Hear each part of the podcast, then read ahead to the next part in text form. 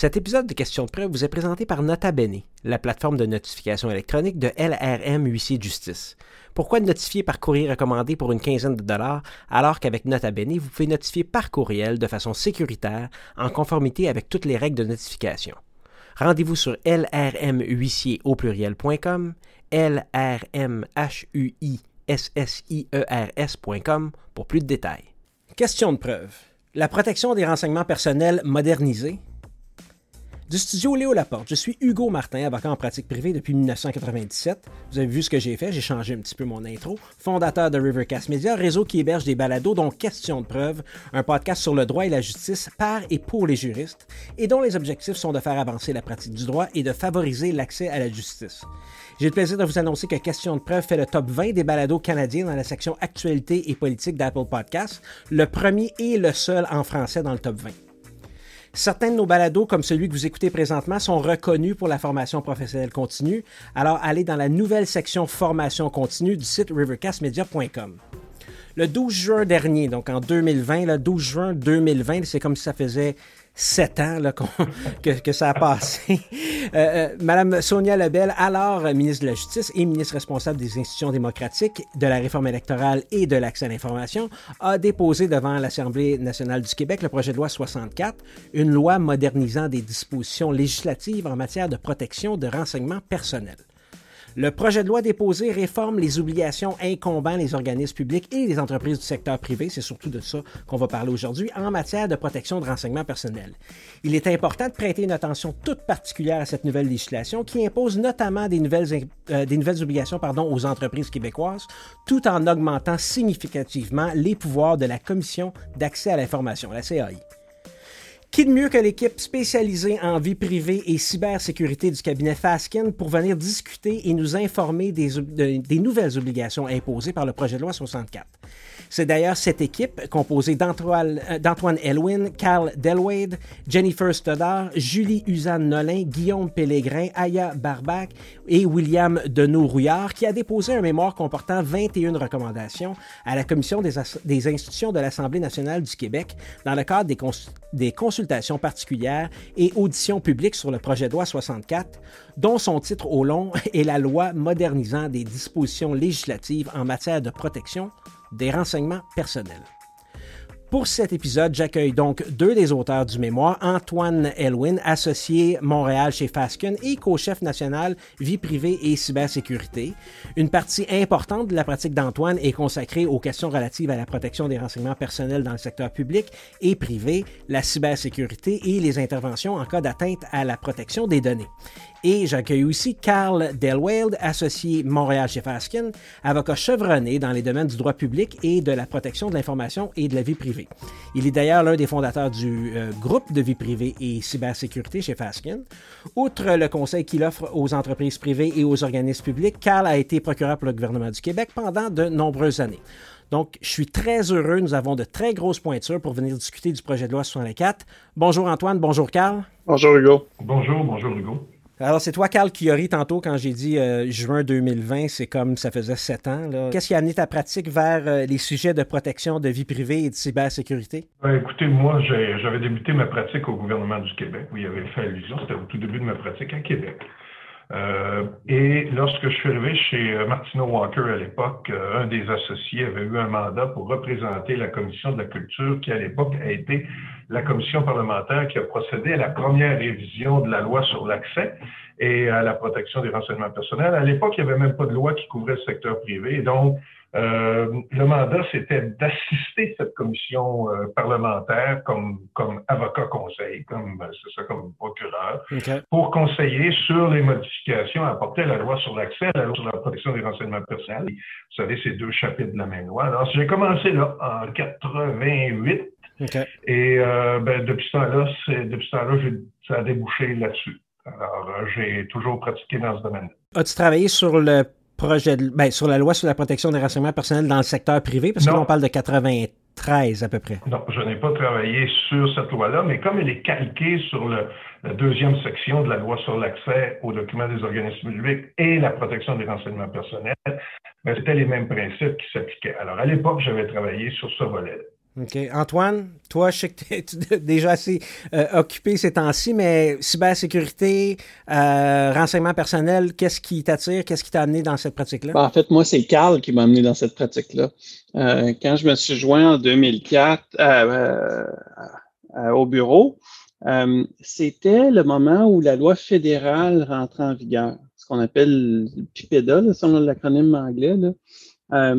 Et euh, la commissaire fédérale du privé à l'époque voulait retenir les services euh, de CAL pour euh, restituer un peu l'expérience du Québec après dix ans. Tu sais, on était dix ans après l'entrée en vigueur de la loi sur le secteur privé au Québec. Ouais. Donc, je suis arrivé au moment où le mandat a été donné. J'ai travaillé là-dessus avec CAL.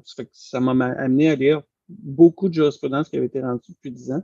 Ça a été ça qui a été mon, mon baptême là, dans le domaine de la protection de renseignements personnels. Puis après ça, ben, j'ai continué là-dedans jusqu'à aujourd'hui.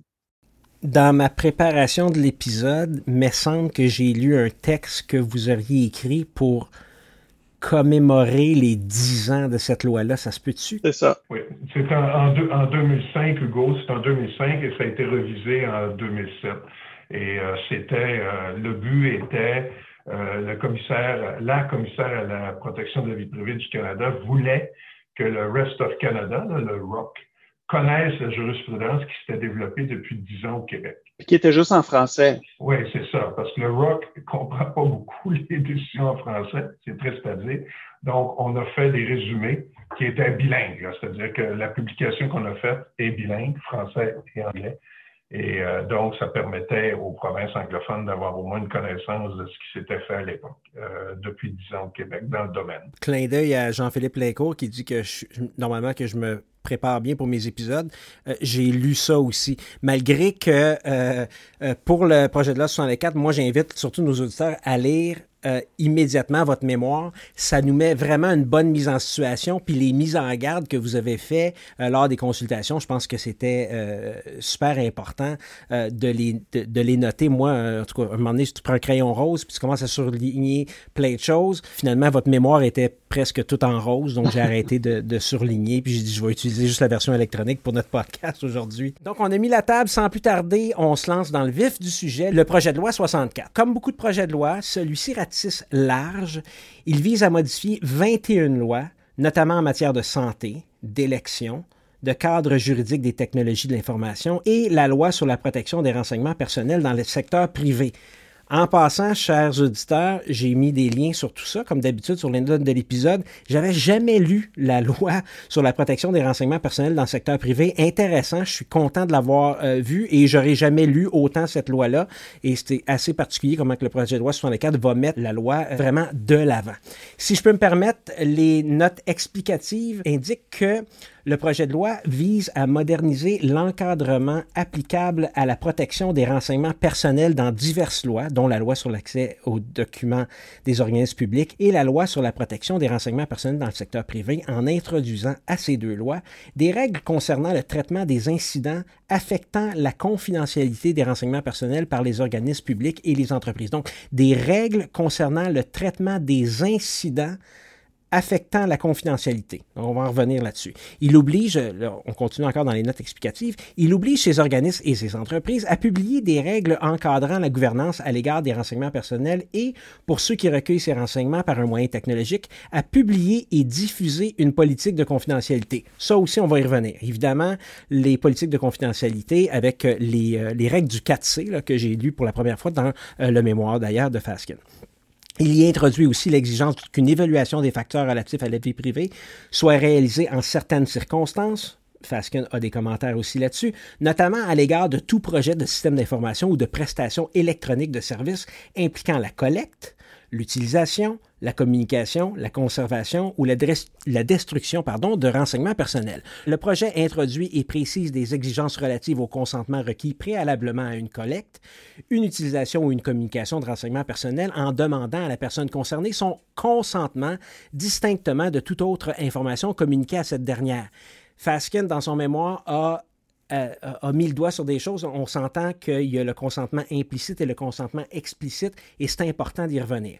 Il prescrit que le consentement nécessaire à certaines utilisations ou communications de renseignements personnels sensibles renseignements personnels sensibles. Évidemment, le mot sensible m'a fait tiquer immédiatement lorsque je l'ai lu la première fois. Je suis content de voir que j'ai eu le même réflexe que des experts chez Paskin.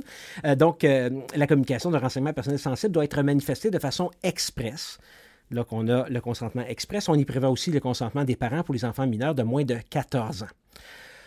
Alors, on a tout ça, mais aussi on a bien plus. Est-ce que euh, je résume bien? Je pense que oui mais on a l'historique d'où on vient et où on s'en va. Carl, tu nous as parlé un petit peu, bon, tu étais là au tout début de tout ça. Comme je disais, le projet de loi a été introduit en 2020 par la ministre de la Justice de l'époque, mais en 82, loi sur l'accès aux documents des organismes publics et sur la protection des renseignements personnels, c'est quand même assez vieux. En 93, la loi sur la protection des renseignements personnels dans le secteur privé. Et le projet de loi 64 vise à moderniser tout ça. Carl, si je commence par toi, tu penses que c'est le moment? Ben, euh, c'est devenu, devenu une préoccupation. Alors, je pense que oui. Je pense que les, euh, ça fait, euh, je pense Antoine et moi, c'était quoi la troisième fois qu'on se présentait en commission parlementaire avec des tentatives de mise à jour de ces lois-là. Euh, je pense que l'évolution des technologies de l'information font que les, la, loi, par exemple, la loi sur l'accès, à nouveau, je répète qu'il y a deux volets. Il y a un volet accès aux documents des organismes publics, mais il y a le volet protection des renseignements personnels qu'on confie à l'État, à un organisme public. Bon, alors 82, ensuite 94, l'entrée en vigueur de la loi sur le secteur privé. Mm-hmm. Et aujourd'hui, ben, avec les nouvelles technologies de l'information, il y a un besoin de mettre à jour. Et puis, euh, je pense que c'est quoi? C'est la, je disais la troisième fois, euh, si je me trompe pas, Antoine, la troisième fois, le gouvernement de, de différentes, euh, différentes extractions politiques. Là. puis c'est pas un jugement de valeur que je porte du tout, mais là, je pense que la CAC a une volonté d'aller de l'avant. Alors, euh, la réponse, la réponse courte, c'est oui, il était temps. Oui, ben en fait, euh, on est allé euh, lors d'un rapport quinquennal de la commission, alors qu'on sentait qu'il y avait un momentum là, pour modifier la loi. Cela a été suivi du livre blanc sur la modification de la loi sur l'accès qui avait été déposé par les libéraux, pour lequel on était allé en commission parlementaire. Il euh, ne faut pas oublier qu'avant la dernière élection, un projet de loi avait été déposé peu de temps avant la fin de la session parlementaire. Donc, c'était un geste plus symbolique que euh, concret parce qu'on savait que les élections s'en venaient à l'automne, ça avait été déposé là, au printemps. Mm-hmm. Euh, et donc, je ne pense pas que c'était un projet politique. Je pense qu'on était rendu là à travers les années. En 94, le Québec était à l'avant-plan dans une société qui était peut-être plus papier qu'électronique. Depuis ce temps-là, la Californie et l'Europe ont euh, montré des jalons qu'il fallait euh, atteindre pour continuer à être d'actualité. Ben, tout à fait. Il y a, selon ce que j'ai lu de votre côté, le Québec deviendrait fort probablement, si ça passe assez rapidement, un précurseur dans le, dans le domaine au Canada. Mais euh, en faisant ça, ben, comme je disais tout à l'heure, il ratisse large, mais aussi il introduit vraiment beaucoup de nouvelles obligations et aussi beaucoup de nouveaux droits. Euh, quand je pense au droit à l'oubli, c'est un, autre sujet qui, qui me tétille pas mal. Euh, droits liés à l'utilisation des technologies. Euh, donc, on a créé des nouveaux rôles à l'intérieur des entreprises. On a les, les, principes de privacy by default ou confidentialité par défaut. On a des règles en matière de divulgation qu'on n'est pas à l'extérieur du Québec. Donc, hors Québec, mais ils ont utilisé le mot État. Vous en avez fait part dans votre mémoire. Ça peut causer certaines problématiques et aussi des obligations de divulgation ou de dire ah on a eu un problème, on a eu un breach de sécurité informatique. Mais y a-t-il des choses si on regarde ça de l'extérieur, Carl et Antoine, un sujet ou quelque chose dans cette loi-là nouveau et c'est important d'entrée de jeu qu'on pourrait dire? Peut-être deux choses moi qui me viennent à l'esprit pour lesquelles ça va être un incontournable pour toutes les entreprises premièrement, l'obligation de dénoncer des incidents de sécurité. L'actualité nous a donné plusieurs exemples d'incidents de sécurité dans les derniers mois. Mm-hmm. Euh, ceci étant dans un contexte législatif au Québec où il n'y avait pas d'obligation de dénoncer. L'Alberta, ça fait plusieurs années euh, qu'ils ont une obligation. Le fédéral, ça fait deux ans. Maintenant, au Québec, ça s'en vient.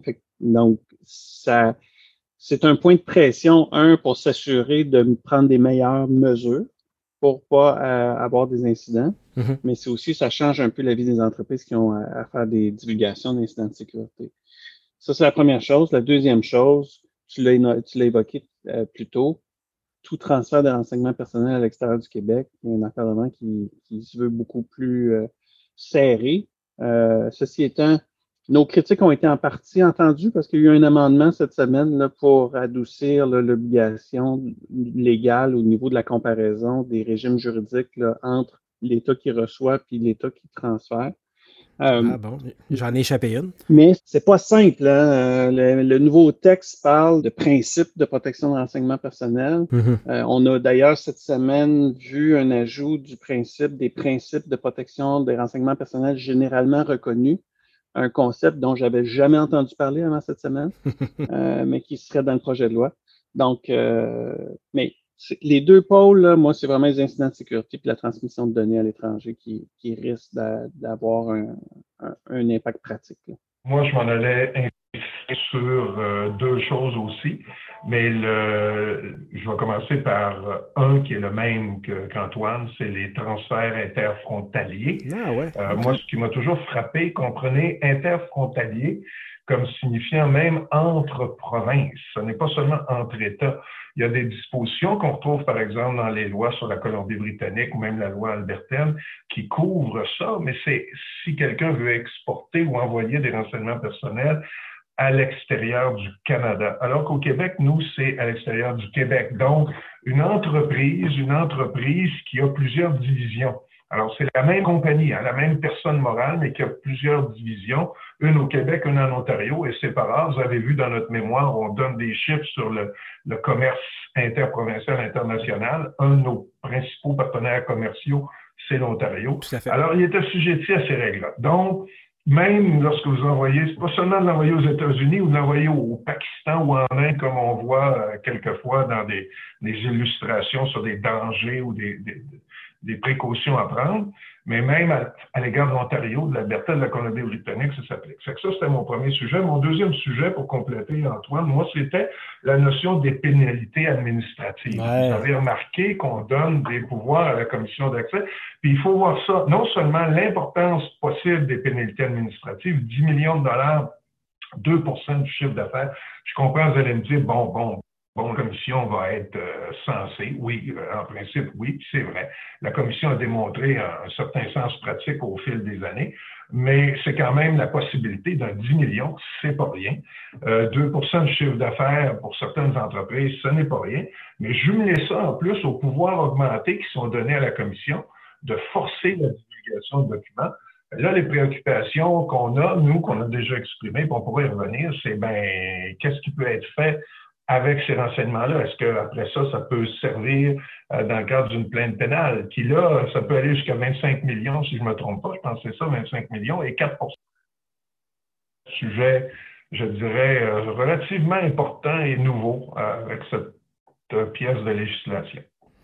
Euh, tout à fait. D'ailleurs, si je peux prendre la balle au bon, moi, j'aurais pas pensé que le transfert transfrontalier ou inter-État était quelque chose aussi important, alors que j'ai deux personnes qui y reviennent. Évidemment, vous avez parlé de la notion d'État, euh, qui déjà on a un problème de définition. Ensuite de ça, vous avez fait un lien un petit peu avec le RGPD, comment eux, ils déterminent bon, le caractère euh, externe, le pays, territoire, secteur déterminé. Ouais. Je pense que c'est important. Quand tu dis aussi, Carl, qu'on va y revenir plus tard, écoute, euh, la première euh, version du synopsis que je vous avais envoyé, je pense qu'on on s'était aligné pour comme quatre épisodes de une heure et demie chacun. Fait qu'on va essayer, on va essayer de cerner ça pour notre heure et quart. Si jamais on juge pertinent d'en reparler, mais je pense que je vous réinviterai au moins au moment où le texte final sera adopté.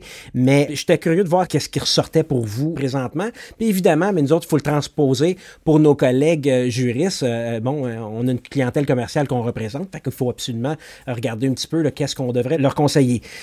Donc, si on s'en va, ce que j'appelle le lead story, Antoine, on commence avec toi. Nouvelles obligations pour les entreprises privées, notification de bris de confidentialité, nomination de responsable de protection euh, des renseignements personnels, possibilité de communiquer des renseignements personnels dans le cadre d'une transaction commerciale. Donc, c'est toutes des choses nouvelles. Est-ce que tu peux nous faire un peu euh, le tour euh, au niveau des obligations pour les entreprises commerciales que tu pourrais peut-être penser qu'en pratique, on devrait en parler à nos clients? Oui, bien, la première chose, puis je pense que ça illustre en plus des amendes qui sont très élevées, une autre chose qui illustre l'importance que le projet de loi veut donner à la protection des renseignements personnels, c'est le poste de responsable de la protection des renseignements personnels.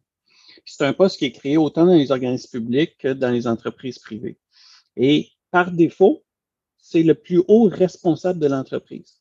Donc, on voit qu'il y a vraiment un, un caractère d'importance qu'on veut donner. Donc, si vous faites rien, c'est le président de l'entreprise qui est responsable de la protection des renseignements personnels. Accountability? Exact. OK. Donc, ça, ça veut dire que si vous n'avez pas fait de dénomination, il faut que le président de l'entreprise soit capable de répondre à des questions, savoir qu'est-ce que vous avez fait euh, en matière de la protection des renseignements personnels. Donc, euh, il y a vraiment une, certaine euh, pression qui est mise indirectement là, sur les organisations de s'organiser correctement.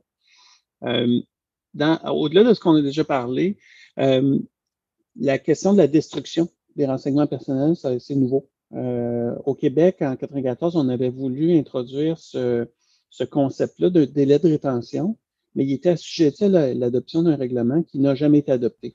C'est que dans les faits, depuis 1994, il n'y a pas d'obligation de destruction de la loi au Québec. Donc là, on va l'introduire. Euh, on n'introduit pas euh, un délai strict, là, hmm. sauf qu'on introduit l'obligation de prévoir un délai.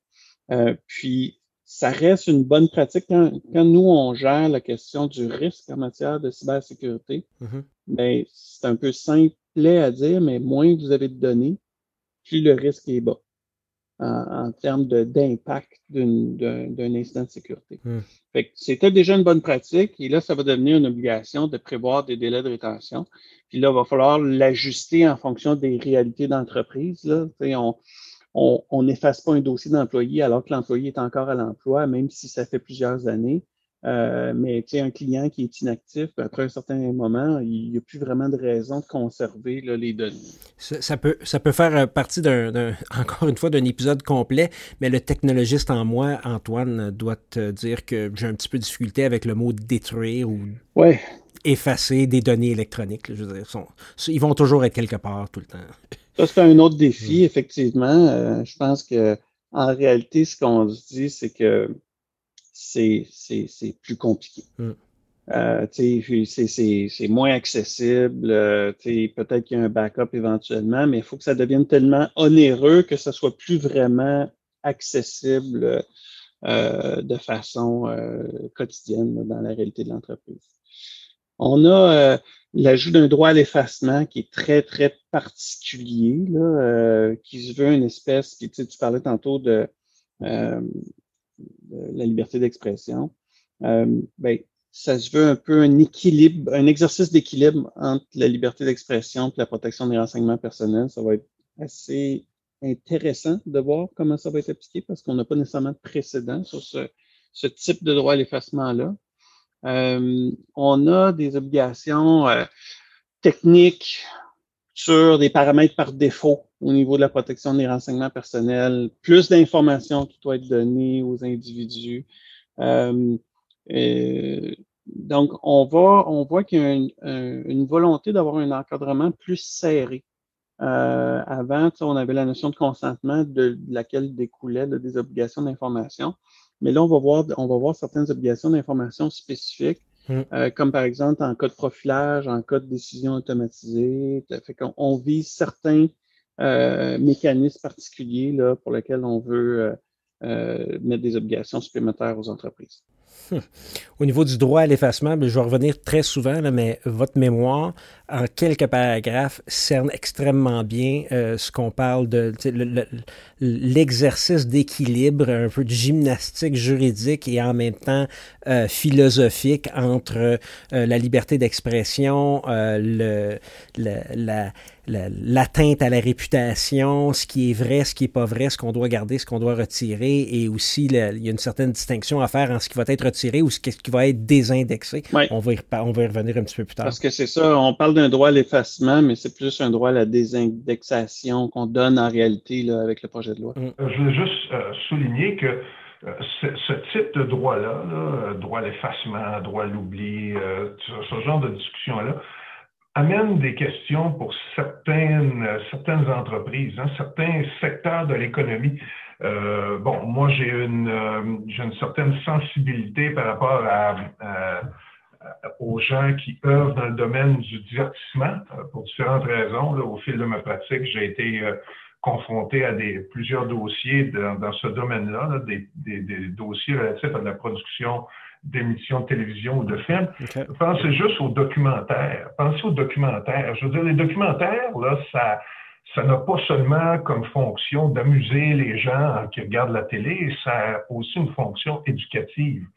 Euh, pensez aux médias qui font de la recherche. Je comprends qu'il y, y, a une exception euh, et, et, relativement à ça qui peut permettre euh, le maintien de l'information, mais, mais ça rend les choses plus difficiles parce que euh, essentiellement, euh, c'est un retour sur le passé, c'est un retour à l'histoire. Mm-hmm. Bon, alors, euh, il, y a des, il y a des petits aspects pratiques comme ça. Euh, c'est peut-être pas majeur, diront certains, mais c'est quand même un secteur de notre mémoire collective qui, qui je comprends qu'on on veut bien faire. Là. Je, je, je, ne critique pas le, le, le, l'aspect, euh, comment dire, positif qui est recherché par ces démarches-là. Mais euh, des fois, on, va un peu loin, je me permets de le dire respectueusement, euh, dans ces principes-là qu'on cherche à mettre en place. Ben, je suis tout à fait d'accord avec toi. Moi, euh, il y a le professeur Jeff Jarvis du City University of New York qui, est, professeur de journaliste, qui est aussi titulaire de la chaire Craig Newmark, entrepreneuriat journalistique. C'est en, anglais, je, traduis un petit peu. Et il, parle beaucoup du droit à l'oubli, puis tu as tout à fait raison, puis j'avais jamais vu ça de ce côté-là. Donc, au niveau des documentaires ou des, même ce que moi je fais à titre de, de podcast, je pourrais peut-être écorcher quelqu'un en passant, mais c'était ça. Mais on a un réflexe de droit à l'oubli que c'est tout le temps un petit, euh, un petit clip euh, écrit quelque part ou une photo de quelqu'un qui est en, je sais pas, mais avec un logo nazi sur le bras, puis on veut faire enlever ça. Mais c'est beaucoup plus loin que ça. Et si on revient en arrière, on revient plusieurs années en arrière, il y a eu une époque où il y avait des journaux.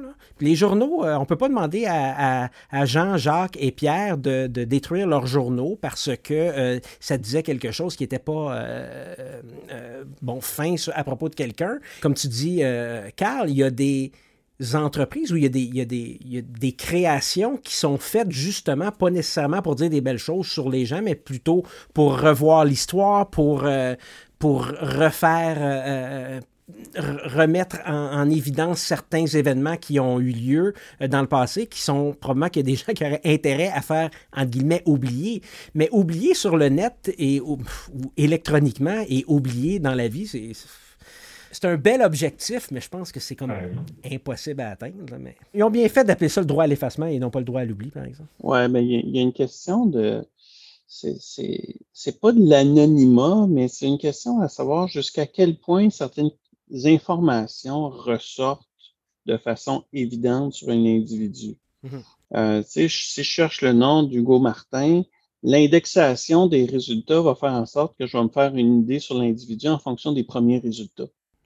Donc, si à un moment donné, il y a quelque chose qui appartient à mon très lointain passé, qui n'est plus beaucoup d'actualité, mais que ça sort toujours comme le premier résultat, puis ça me définit, soit parce que j'ai pas une grosse empreinte sur le net, là, parce que de par mes activités, je suis pas toujours en train de générer du contenu électronique. Mm-hmm. Ben, c'est c'est cette balance-là qu'on vise, euh, mais, mais je suis d'accord avec toi, c'est pas un vrai. Euh, on va pas effacer le passé.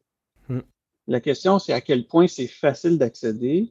Pour une personne qui cherche un emploi particulièrement, si la première chose qui sort est vraiment euh, dommageable, bien que très lointain et plus vraiment pertinent aujourd'hui, ben, ça risque de lui fermer des portes. Mm-hmm, mm-hmm. C'est ce caractère un peu indélébile de la marque qu'elle porte. C'est un peu comme Harry Potter avec son éclair dans le front. Mm. Euh, c'est, des fois, je pense qu'il voudrait l'effacer pour qu'il soit un peu plus anonyme quand il se promène dans la foule. Mm. Ben, moi, c'est très simple. Cherchez-moi pas sur Google, cherchez-moi sur Bing, vous n'allez rien trouver. Fait que je suis correct. On va rien trouver, point. Euh, Carl, euh, une étape plus loin, il y a des renseignements personnels ces renseignements personnels-là peuvent être communiqués. Oui. On communique ces renseignements-là dans le cas d'un contexte d'une transaction commerciale. Dans un de vos bulletins, vous parliez que c'est un colmatage attendu. Euh, oui, parce que c'était une difficulté. Écoutez, vous savez très bien que quand tu fais une vérification diligente, si tu veux acquérir une autre entreprise, tu vérifies plein de choses. Hein. Tu vas vérifier euh, au niveau des ressources humaines, tu vas vérifier au niveau pas seulement des ratios financiers, mais quelle est euh, ton équipe de direction, quels sont les employés clés?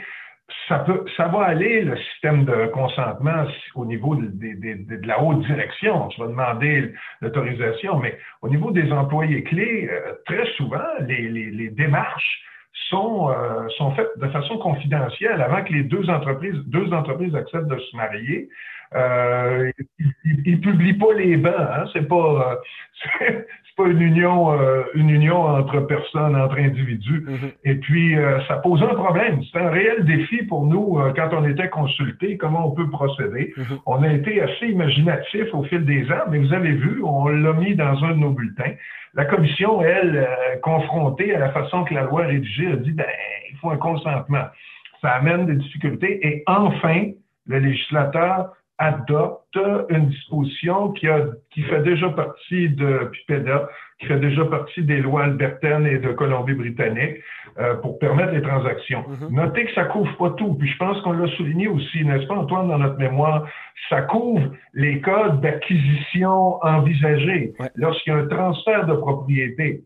Mais il y a d'autres actions, d'autres activités tout à fait légitime, là, euh, de la réorganisation euh, corporative, euh, du refinancement de la dette, mm-hmm. des choses comme ça, où, où des renseignements personnels sont échangés. Mm-hmm. et ça, c'est pas couvert. Bon, alors en tout cas, au moins, c'est un premier pas. OK? C'est un premier pas. Mm. Le législateur devrait peut-être envisager de couvrir ces autres éléments fort légitimes du monde commercial. À un moment donné, on peut pas, on peut pas moi, c'est une préoccupation qui a toujours été quand j'ai eu à, communiquer euh, des, impressions, que ce soit au commissariat fédéral à la protection de la vie privée, à la commission d'accès à l'information, c'est de rechercher un équilibre.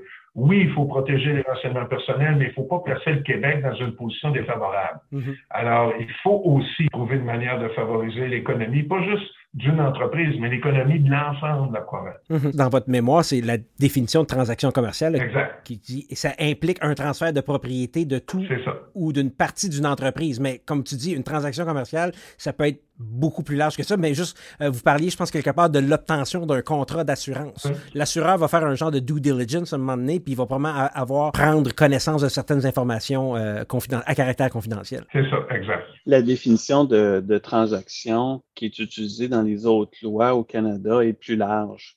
Euh, donc, euh, on pourrait s'inspirer de ces définitions-là pour s'assurer de bien couvrir l'ensemble des activités économiques pour lesquelles une, protection des renseignements est permise. Il ne faut pas oublier que c'est pas parce que c'est permis que c'est non encadré. Mm-hmm. Parce qu'il y, a un mécanisme d'encadrement de la confidentialité des renseignements qui vient avec cette exception-là. Tout à fait. Alors là, moi, je vais me permettre de partager avec nos collègues votre bulletin. donc, pour fin de conclusion d'une entente à, venir, assurez-vous de base, là, chers collègues, que euh, la partie qui reçoit une communication de renseignement, et là je prends ça du bulletin numéro 2, euh, Faskin, sur le projet de loi 64, donc assurez-vous que la partie qui reçoit la, la communication de renseignement personnel s'engage à n'utiliser ces renseignements personnels qu'aux seules fins de la conclusion de la transaction, de ne pas communiquer ces renseignements sans avoir obtenu le consentement des individus concernés, prendre des mesures nécessaires pour assurer la protection du caractère confidentiel de ces renseignements et détruire ces renseignements si la transaction n'est pas conclue ou si leur utilisation n'est plus nécessaire au fin de sa conclusion. Fait que dans votre NDA, mettez ça en partant. Fait que déjà là, on, remercie Vaskin. Euh, ça nous aide un peu là, pour euh, les prochaines ententes ou les prochaines transactions commerciales parce que c'est pas toujours non plus Bell qui va acheter Astral. Euh, il y a plusieurs autres types de transactions commerciales qui peuvent se passer. Exactement. Carl, c'est comme consentement? Oui. Est-ce qu'on a complexifié une simplification? La réponse est oui et non. En fait, on semble avoir reconnu euh, qu'il peut y avoir des consentements implicites, n'est-ce pas? Alors, euh, par l'amalgame de différentes dispositions, notamment la possibilité d'utiliser l'information pour des fins qui découlent des fins euh, auxquelles on a consenti. Mm-hmm. Puis carrément, il y, a des, il y a une disposition là, où on reconnaît qu'il faut un consentement express pour les renseignements sensibles. Et ça, ça revient tantôt à la discussion qu'on avait sur la définition de sensible. Donc, auparavant, on avait, on avait la compréhension que l'article 14 de la loi sur le secteur privé, là, c'est si je focalise sur la loi sur le secteur privé, exigeait des consentements express, contrairement, par exemple, à la loi fédérale, PIPEDA, pour prendre l'acronyme anglais, qui reconnaissait que dans certaines circonstances, il peut y avoir des, euh, consentements implicites. Mm-hmm. Là, il semble que maintenant, au Québec, les consentements implicites seront requis. Par contre, moi, quand je lis euh, la nouvelle disposition là, qui exige des consentements spécifiques. Jusque-là, ça va, ça allait, c'était ça. Mais pour chacune des fins, euh, des, là, je cherche le texte là, exact, là, mais c'est chacune des fins euh, de, de, de, pour lesquelles on, on a besoin d'un consentement. Mm. Imaginez-vous, là, euh, prenez seulement au niveau d'un contrat d'assurance il y a différentes euh, données qui sont nécessaires pour compléter un contrat d'assurance. Vous allez être obligé d'avoir pour chacune, ça dit à des fins spécifiques, puis séparément mm-hmm. de toute autre information. Alors, honnêtement, il y a un petit défi euh, électronique. J'imagine que les gens vont, il va peut-être avoir un cocher oui, cocher non à côté de chaque fin. Est-ce que ça va être jugé suffisamment séparé euh, de toute autre information? J'imagine que oui, mais sinon, euh, dites-moi comment vous allez faire ça. Vous avez peut-être une meilleure connaissance que moi des, des, technologies, mais je pense que là-dessus, on n'a pas simplifié la tâche euh, des entreprises. C'est peut-être pour ça qu'il faut dire merci aux législateurs d'avoir des d'adopter des lois comme ça. Les procureurs, on ne manquera pas d'ouvrage, mais ça, c'est un autre sujet. Encore une fois, je vous réfère, chers auditeurs, aux mémoires. C'est extrêmement bien expliqué parce que, en même temps, cette loi-là vise on, dit, OK, il faut les formulaires de consentement et tout ça, il faut que ça soit simple dans un langage clair, euh, les, les 4C un peu, bien ça, les 4C, c'est plus vous qui les suggérez, mais la loi euh, semble dire on va mettre ça le plus simple possible, puis en même temps, euh, je pense que dans votre mémoire, vous dites, c'est comme si à un moment donné, vu que c'est pour chaque fin, et là, je vais te le, lire, c'est 53.1, on insère après 53 dans la loi sur le secteur public, un consentement prévu à la présente loi doit être manifeste, libre, éclairé et être donné à des fins spécifiques. Il demandé à chacune de ces fins, en termes simples et clairs, distinctement de toute autre information communiquée à la personne concernée. Donc, on essaie de dire, OK, il faut que ça soit simple et clair, mais on va en faire une à toutes les fois qu'une information doit être communiquée. Hugo, euh, tu, retrouves la même disposition à l'article 14 de la loi sur le secteur privé et euh, l'article du projet de loi, c'est l'article 102. je veux juste compléter en disant, je ne suis j'appuie à 100% l'exigence que ce soit en termes simples et clairs. C'est d'ailleurs une des recommandations que notre équipe avions faites au commissariat à la protection de la vie privée du Canada, le commissariat fédéral, que, euh, vous savez, là, tu arrives pour prendre Bixi là, à Montréal, puis sur l'écran, déroule un menu là, pendant je ne sais plus combien de pages avant que tu dises tu as le choix, ou, n'importe quelle application que vous prenez, là, hein, une application, tu cliques tout de suite sur j'accepte, on passe à d'autres choses. Alors, il n'y a personne qui lit les 43 pages informatiques. À un moment donné, il faut que ce soit en termes suffisamment simples et suffisamment clairs. Par contre, comme tu as dit, il est demandé à chacune de ces fins, en termes simples et clairs, distinctement de toute autre information communiquée à la personne concernée, ben. Alors que 14 de la loi sur le secteur public, le consentement à la collecte, à la communication ou à l'utilisation d'un renseignement personnel doit être manifeste, libre, éclairé et être donné à des fins spécifiques. Ce consentement ne vaut que pour la durée nécessaire à la réalisation des fins. Ça me, semblait assez. On pourrait juste rajouter les mots simples et, euh, et facile de comprendre. puis on pourrait peut-être, on, aurait peut-être eu tout ce qu'on avait besoin, ceci dit. Tu nous parlais tantôt, car je m'excuse, je, continue avec toi. Tu nous parlais que ta pratique t'amène à la commission d'accès à l'information et euh, maintenant la commission, tu nous en as parlé un petit peu tantôt, a des nouveaux pouvoirs. Pouvoir pénal maintenant que la commission a. Votre mémoire est assez direct sur le fait que, grosso modo, vous ne savez pas quel genre de ressources vont être attribuées à la commission euh, pour savoir si elle est capable de donner, euh, d'enquêter et ensuite de ça, de sanctionner les entreprises. Vous en parlez dans votre bulletin numéro 4, mais la commission d'accès à l'information aura, pourra sanctionner les entreprises sur décision administrative d'un montant allant jusqu'à 10 millions de dollars. Qu'est-ce que tu en penses? Euh, il n'y a pas que nous qui avons soulevé le fait que ben, c'est bien beau tout ça, mais ça dépend des, des, euh, des ressources qui seront données à la commission pour bien faire son travail. Mm-hmm. Alors, il y a deux choses. Il y a les sanctions administratives dont on a parlé un peu plus tôt. Alors, la commission va pouvoir désigner une personne qui n'est pas membre, qui n'est pas un qui n'est pas un commissaire, hein, qui n'est pas un juge administratif. Ce sera une personne mhm. qui est désignée et qui a le pouvoir d'imposer des sanctions administratives. Et la commission va devoir adopter des, euh, une directive. C'est clairement prévu là, dans le projet de loi. La commission va devoir euh, adopter une directive dans laquelle elle va donner le cadre. Je pense qu'il y a neuf critères mhm. pour encadrer l'exercice de ce pouvoir par euh, la personne désignée mais qui peut, demain matin, décider que votre entreprise devra payer euh, X millions de dollars ou 2% de son chiffre d'affaires.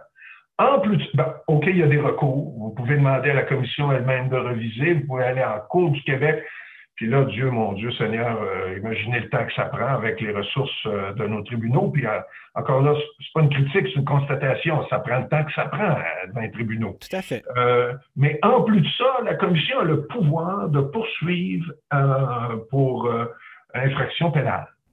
Et là, c'est jusqu'à 25 millions, on l'a dit au début, 25 millions ou 4% du chiffre d'affaires.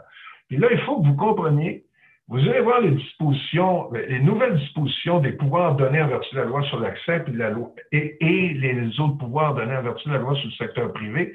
Mhm. La Commission a maintenant le pouvoir d'exiger que vous répondiez aux questions qu'elle vous pose en matière de protection des renseignements personnels.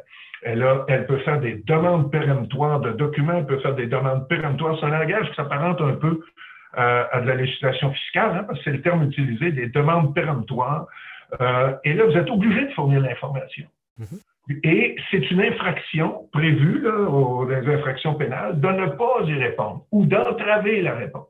Mhm. Alors, euh, la préoccupation qui est exprimée dans un de nos bulletins, je ne me rappelle plus quel numéro, là, Hugo, vous êtes peut-être plus en mesure de donner numéro. Tu es rendu à 4, mais puis je, suis, écoute, je te dis, là, je l'ai encerclé sur mon écran, puis je suis curieux de voir si on va dire la même chose, toi et moi. Vas-y. C'est ça, c'est le bulletin numéro 4, c'est notre collègue Guillaume Pellegrin qui a soulevé, il dit, écoutez, la préoccupation qui a été souvent évoquée, notamment, par exemple, dans les, le cadre des lois euh, environnementales, la loi sur la protection de l'environnement, c'est une, une, entreprise étatique, pas une entreprise, une organisation étatique, un, organisme public, donc qui relève de l'État, mm-hmm. dans quelle mesure peut-il utiliser des informations qu'il a obtenues dans le cadre de l'exercice de ses pouvoirs d'enquête pour après ça se tourner contre toi et te poursuivre au pénal? Puis l'autre question, c'est pourrais-je, puis la loi là, le permet, hein, je vous dis tout de suite que tel que libellé, ma compréhension à moi, c'est que la loi ne l'empêche pas. Vous pouvez vous faire euh, poivrer ou saler, ça dépend de ce que vous préférez, une, sanction administrative, mais vous pouvez vous ramasser euh, avec une plainte pénale pour les mêmes, les mêmes, le même sujet. Alors, euh, puis moi, ma compréhension, je sais pas, Antoine, si tu as la même compréhension que moi, ma compréhension, puis ça, j'ai, moi, je tire ça d'une, d'une phrase à un moment donné dans un des articles, c'est clair que ça pourrait, euh, vous pourriez faire l'objet des deux, une sanction administrative et une plainte pénale. Et euh, j'espère qu'Antoine même chose que moi moi, je vais prendre la balle au bon pour toi, Antoine. Alors oui, c'est dans votre mémoire, c'est dans un bulletin. Et vous direz, euh, Carl et Antoine, à Guillaume qu'on parle de lui, puisque la question qui me saute au visage dans le bulletin numéro 4, sera-t-il loisible pour la CAI d'instituer une poursuite pénale avec des informations obtenues sous la contrainte, mhm. la fameuse obligation de remplir le formulaire. C'est terrible. Mais comme tu dis, Carl, on le voit en fiscal ils te font remplir le formulaire. OK, tu dépenses combien? Tu as fait ci, tu as fait OK, donne-moi ton train de vie et c'est quoi tes, euh, montants que tu, dépenses en nourriture, en ci et ça. Ils font, ils arrivent au, bout de l'année puis ils disent OK, ben là, tu as dépensé 63 000 puis tu as déclaré 28 000. Fait qu'on va te faire un, avoir net puis ça marche pas ton affaire. Donc, euh, bon, au moins tu pourrais refuser de répondre ou tu peux répondre différemment à ce document-là.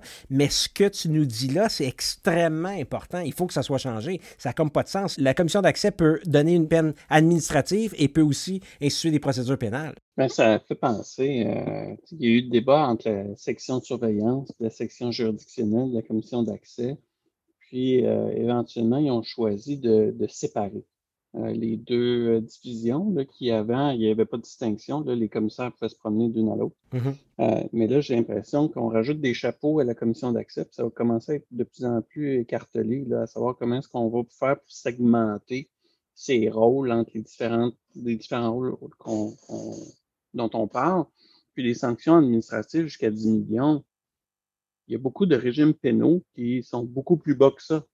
Euh, fait que là, euh, on perd un petit peu dans les idées de grandeur. Euh, puis je, comprends, les, débats ont été faits récemment sur des, sanctions administratives aussi élevées mm-hmm. qui n'ont pas été reconnues nécessairement comme des sanctions pénales, mais mm. mettons que ça se rapproche pas mal en termes de conséquences. Je vais vous donner deux compléments d'information. Le premier, j'ai retrouvé la phrase de l'article qui me tarabuste. C'était l'article 90.5 de la loi sur le secteur privé qui est ajouté euh, par l'article 150 du projet de loi. Le, deuxième alinéa de cet article-là, la dernière phrase se lit ainsi. Ça, c'est l'article qui dit que sanction administrative pécuniaire est imposée à la personne en défaut par la notification d'un avis de réclamation. Et au deuxième alinéa, ça dit ce que doit contenir l'avis de réclamation et ça, ça se termine en disant la personne doit également être informée que les faits à l'origine de la réclamation peuvent aussi donner lieu à une poursuite pénale. Hum, hum. Donc, il me semble assez clair que ce projet de loi-là euh, envisage que les mêmes faits peuvent faire l'objet et d'une sanction administrative et d'une plainte pénale. Alors, 10 millions, je comprends que c'est le maximum d'un côté, 25 millions de l'autre bord. Écoutez, là, c'est, je veux dire, je veux, bien qu'on fasse comprendre aux gens que c'est un sujet important, mais là, on tombe presque dans la caricature. Le deuxième élément, c'est vrai que la Cour suprême a déjà validé en matière environnementale le fait que des inspecteurs environnementaux peuvent venir chez vous puis vous forcer à fournir de l'information pour du contrôle administratif, hein, le respect de votre permis. Mais la Cour suprême a toujours dit que ça ne pouvait pas servir que la main gauche ou la main droite, là, ce que vous avez obtenu de la main droite dans le cadre de votre inspection, que ça, ça allait devenir être un moyen détourné pour venir nourrir votre dossier de plainte pénale. Alors, écoutez, comment ça va être interprété par les tribunaux? Je ne sais pas. Mais moi, je suis préoccupé. Je vous le soumets. Tout à fait. Euh, encore une fois, on pourrait passer une heure là-dessus. on va passer au prochain point. Antoine, on en a déjà parlé de la la nouvelle personne, le nouveau responsable. Donc, au même titre euh, d'une personne responsable de la comptabilité, des ventes, du marketing, on a un responsable à la protection des renseignements personnels. Tu en as parlé tantôt, mais moi, juste pratico-pratique, c'est une personne, ça? Je sais que tu as dit, si on nomme personne, ça va euh, defaulter au président de l'entreprise, mais sinon, on crée un poste de responsable euh, des renseignements personnels. Et ça, c'est une personne, c'est un groupe, c'est une équipe? la, première chose que je te dirais, euh, Hugo, c'est que contrairement aux autres rôles que tu as énoncés, comptabilité, vente marketing, etc., ces postes-là répondent à des, à des besoins opérationnels. Mm-hmm. Tandis qu'ici, ce, poste-là va répondre à des besoins de conformité législative. Euh, si, on, si on se fie à l'historique de ce qu'on connaît là, dans matière de conformité, parce qu'au fédéral, ce poste-là existait déjà, là, cette exigence-là d'avoir un responsable, euh, c'est souvent une, une, une responsabilité qu'on va ajouter à quelqu'un en place quelqu'un qui est soit en conformité, quelqu'un qui est au juridique. Euh, fait que ça, ça, ça oscille beaucoup entre ces deux-là. Euh, puis, euh, à part la très grande entreprise, je n'anticipe pas de personnes qui vont nécessairement faire ça à temps plein. OK. OK. ceci étant, comme j'ai dit, c'est un mandat législatif. Donc, ce que tu dois faire dans le cadre de ce mandat-là, il est écrit dans la loi. Donc, euh, il faut que tu, faut que tu suives les, les, obligations de mettre en place des politiques et des pratiques en matière de gestion des renseignements personnels, euh, sur la conservation et la destruction de données, comme on parlait tantôt. Mm-hmm. Euh, prévoir la, formation à l'interne, prévoir qui a quelle responsabilité à l'interne, comment tu traites les plaintes mm-hmm. en matière de protection des renseignements personnels. Quand tu as des évaluations des facteurs relatifs à la vie privée, ben, comment ça marche à l'interne? Il faut que tu coordonnes ça. Donc, euh, on s'attend à ce que tu sois impliqué dans la gestion des incidents de sécurité. il ne faut pas oublier aussi que la loi euh, prévoit une possibilité de responsabilité individuelle pour les dirigeants et responsables qui auraient participé à une faute ou à, une infraction en vertu de la loi. Cette personne-là risque, son comportement risque d'être, c'est probablement une des premières personnes qu'on va regarder. Qu'est-ce qui est, quel a été son comportement, qu'est-ce qu'elle a fait hmm. au niveau de la protection des renseignements personnels quand il y aura une infraction, hmm. parce que hmm. c'est normalement elle qui doit voir au fait qu'il n'y a pas de comportement euh, dérogatoire avec la loi. Mais mon problème, ou peut-être que je suis content que tu me dises, c'est vrai que c'est pas un poste aux opérations, c'est un poste qui répond à une exigence législative. Mais mon problème, c'est que cette personne-là, es-tu en technologie de l'information? C'est une, une, technologiste? C'est-tu un ingénieur? C'est-tu un, euh, une personne responsable de, de la compliance? sais, vous avez, dans votre bulletin, vous avez 1, 2, 3, 4, 5, 6, 7, entre autres. vous dites comme quelques exemples non exhaustifs des fonctions que devra assurer ce responsable-là. Tu en parles dans, dans votre bulletin, mais il y a une certaine partie de ces choses-là qui sont honnêtement technologique. Je veux dire, donc le responsable, euh, ce, nouveau responsable-là pourrait être euh, la meilleure personne pour mettre en œuvre des politiques, pour s'assurer de, la formation, de suggérer des étapes, de participer au, à l'évaluation des facteurs relatifs à la vie privée. ça me fait, est-ce que cette partie-là de la loi, c'est une autre histoire au total? Mais établir un processus de traitement de plainte, tout est très beau. Mais dans le back-end du système, là, y a-tu juste même un, je sais, les, les, les, coordonnées de tes clients, incluant leur euh, numéro de carte de crédit, leur adresse, puis leur social, euh, est-ce qu'il est euh, juste derrière, tu sais, y tu comme sur un tableau Excel que tout le monde a accès? Et c'est là mon problème. Cette personne-là, il me semble qu'elle a des grosses chaussures à, à porter et en même temps, c'est un groupe qui est pas homogène dans le type de personnes qu'il faut avoir euh, là. Qu'est-ce qui se fait au fédéral? Y a-tu, c'est-tu, des gens? Oui. Tu sais, je pense, puis je m'excuse Antoine, je pense à, je pense à Rivercast Media, Je pense juste à mon petit podcast. Euh, je, donne, je donne de la formation. Pour donner de la formation, il faut que quelqu'un me donne son nom, mm-hmm. son adresse, puis je ne demande pas grand-chose, son nom, son adresse courriel, et j'ai besoin de son numéro de membre. J'ai pas le choix. OK? Euh, bon, là, c'est une information sensible, c'est une chose. Quand je traite les paiements, c'est pas moi qui les traite, ça, ça passe par PayPal, j'ai aucune, aucune de ces informations-là. Mais j'ai quand même une genre de responsabilité je suis prêt à la prendre parce que je suis un peu technologue et je suis un peu euh, administrateur en même temps, mais ça peut faire peur à quelqu'un qui a une entreprise de 18 employés puis un site de vente en ben, ligne. Si on prend ton exemple, ben, premièrement, pour répondre à la première euh, partie de ta, question, hum. ce qu'on voit, c'est qu'il y, a une professionnalisation du rôle de responsable de la protection des données qui se développe. Euh, beaucoup en Europe, un peu plus aux États-Unis. On voit que ça vient au Canada.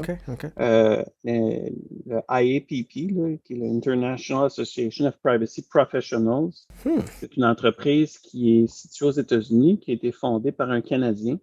Et euh, moi et Carl, on est certifiés. Il offre des certifications. Il y en a plusieurs certifications. Nous, on a fait la certification canadienne. Euh, donc, euh, quand tu vois après ma signature dans mon courriel que je mets IAPPC, euh, ça, ça, montre que j'ai cette, cette accréditation-là. Il y en a une technologique, il y en a une européenne, donc il y a plusieurs déclinaisons. Fait On voit une professionnalisation au niveau de ces tâches-là. Puis, puis ça vient, il y en a des avocats qui font ça, puis qui se lancent là-dedans. Il y en a qui sont euh, à l'extérieur du domaine juridique, mais qui vont se former expressément là-dessus. Fait que ça, on, le voit, cette tendance-là. Pour ce qui est de la question de conformité, tu as bien raison de soulever que, c'est un, un, défi qu'on a soulevé avec la, loi, c'est que c'est une loi qui s'applique à toute entreprise qui fait affaire au Québec.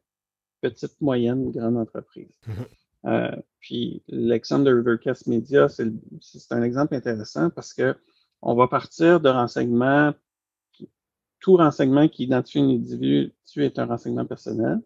On va partir de renseignements qui sont plus ou moins sensibles, puis on peut les traiter aussi de façon à limiter le risque. Euh, une des, une des, choses qui, qui découle d'une décision comme ça fédérale à vie privée ou en matière d'identification, c'est si on demande un code d'identification à un individu, euh, on n'est pas obligé de conserver le numéro complet. On peut conserver, puis hacher, puis juste garder, mettons, le, le deuxième, le quatrième, puis le sixième chiffre. Mm-hmm. Ce qui fait qu'on est capable de réidentifier la personne quand elle vient, mais de notre base de données, on ne peut pas avoir, euh, dans ce cas-là, c'est des numéros de permis de conduire. donc, il y a des façons de, réduire le risque. Tu as raison de soulever qu'on n'est pas nécessairement en présence d'un renseignement sensible, les mesures vont être, euh, euh, vont être adaptées. Mais c'est dans cette petite entreprise-là qu'on a soulevé au ministre, c'est c'est complexe. Vous rajoutez des couches d'obligations. Hmm. Puis le seul break, dans le fond, que vous donnez aux petites entreprises, c'est s'ils ne sont pas présents en ligne, ils n'ont pas besoin de mettre leur politique leur pratique en ligne. Mais qui n'est pas en ligne? tu sais, je veux dire, euh, à part peut-être ma diseuse de bonne aventure, pas mal tout le monde a une certaine présence de plus en plus euh, en ligne, ce qui fait que il n'y a pas vraiment d'allègement pour les petites entreprises. Mais ta diseuse de bonne aventure va pouvoir te dire s'il euh, y a une, euh, un, bris, un incident. Elle va le savoir d'avance. ça va le savoir d'avance. Ah, exactement. Tu vois-tu comment je fais mon segue sur le prochain point, Antoine? Euh, obligation de signalement d'incident. Ça fait du sens, mais encore une fois, c'est des fois, je me dis que c'est un peu overkill pour une petite entreprise où euh, on vient toujours qu'on a un problème, c'est quoi un renseignement personnel sensible. Moi, je vais toujours revenir là-dessus pendant euh, longtemps, euh, puisque c'est assez difficile de savoir qu'est-ce qui est sensible, ce qui ne l'est pas. Et en plus de ça, ça dépend de quel point de vue. Il y a du monde qui veut dire non, non, non, dis pas ma date de naissance à personne, alors qu'il l'a mis sur Facebook. Tu sais, je veux dire. Euh, y a-tu des, choses particulières à savoir sur euh, l'obligation de signalement? Ben, nous autres, ça fait plusieurs années qu'on suit ça, là, avec la, la on, je vais publier dans la revue sur le barreau une étude des différentes obligations de notification qui existaient euh, il y a quelques années. Euh, L'Alberta l'avait adopté aux États-Unis, tout part de la Californie, là, en général, en matière de protection des données. Ouais. on avait l'Europe qui s'en venait, puis on se demandait qu'est-ce qui se passe avec le Québec, Canada. Canada était le premier à faire un amendement. Au lieu d'attendre une modification de la loi complète, ils ont fait une modification euh, spécifique là-dessus. euh, donc, finalement, le Québec se rallie. Donc, dans ce cas-ci, on fait juste, dans le fond, se mettre à niveau avec notre, nos voisins immédiats, avec l'Europe. Tout est, le, diable est dans les détails. Là. Les modalités ne sont pas nécessairement mm-hmm. exactement les mêmes. Euh, fait que là, par juridiction, il va falloir qu'on étudie c'est quoi l'impact. Euh, mais c'est une mesure de, de, de, responsabilité qui est supplémentaire pour les entreprises, puis c'est une question de reddition de compte aussi euh, auprès des personnes qui nous confient des renseignements personnels. Mm-hmm. ben, le principe, c'est que la moindre des choses, c'est que si jamais je, je, ne, je ne réussis pas à les préserver, je vais aviser.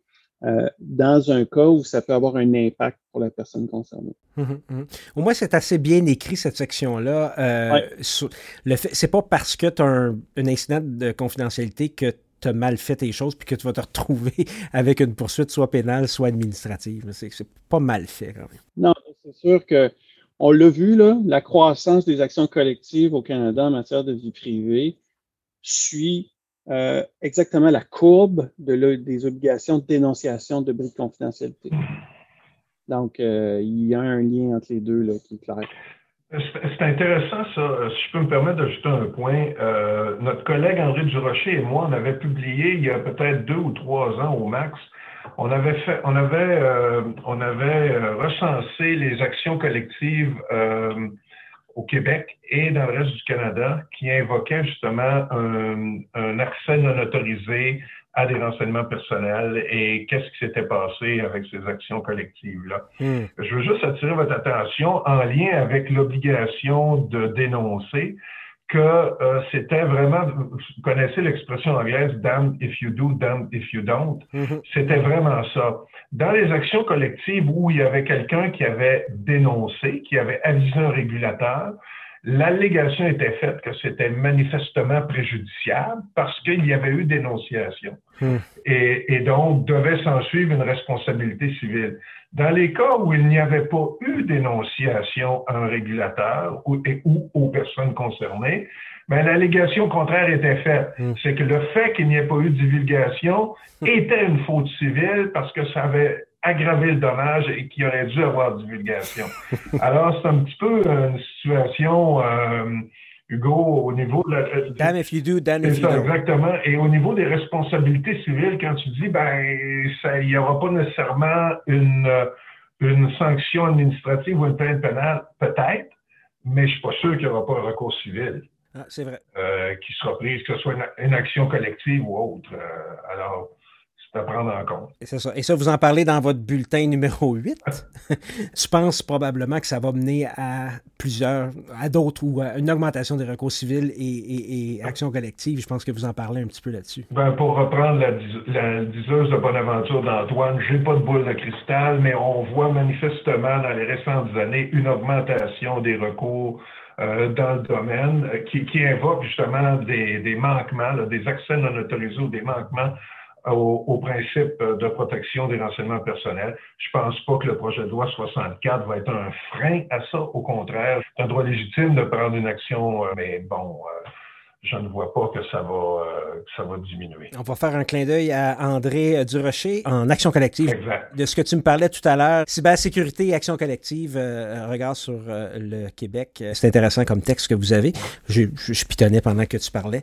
Donc, ça nous donne une idée, collègues, du projet de loi 64. Je pense que c'est probablement le temps de faire une pause. On a fait une bonne heure euh, là-dessus. On est vraiment chanceux d'avoir le point de vue de nos deux invités sur le projet de loi 64. Merci euh, Carl associé chez Fasken à Montréal, l'un des fondateurs du groupe national Vie privée et cybersécurité. Et merci Antoine Elwin, membre de l'équipe Vie privée et cybersécurité chez Fasken. Faut-il le dire, candidat à titre de bâtonnier euh, du Québec. Au retour, nous allons discuter des similitudes entre le projet de loi 64 et le RGPD, de l'exportation des données personnelles, de dépersonnalisation anonymisation et désindexation, du droit à la portabilité et n'importe où où la conversation va nous mener, parce qu'on a fait quelques petits apartés en première partie. Euh, j'ai aussi bien hâte de connaître les outils du praticien euh, de nos invités. Je ne sais pas si vous le savez, mais je connais jamais euh, les outils des invités à l'avance, donc je suis très curieux de savoir. Alors, on se retrouve dans quelques minutes. Ne quittez pas.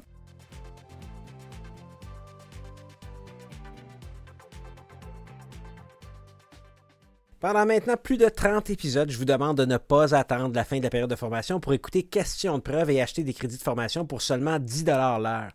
C'est maintenant plus vrai que jamais, même si dans la dernière semaine, on a émis des centaines d'attestations à chaque jour. Alors oui, on est tous portés à attendre la fin de la période de formation. Mais c'est justement pour ça que j'ai lancé Question de preuve, parce que j'étais de ceux-là qui attendaient à la dernière minute pour compléter les heures de formation. Ce n'est pas nécessaire d'attendre. Question de preuve est là pour rester. On continue à produire, à diffuser et à collaborer avec des experts comme Carl et Antoine. On a plein de projets en vue qui vont satisfaire votre curiosité juridique et qui feront avancer votre pratique. Rendez-vous sur la section dédiée au balado questions de preuve du site rivercastmedia.com pour plus de détails.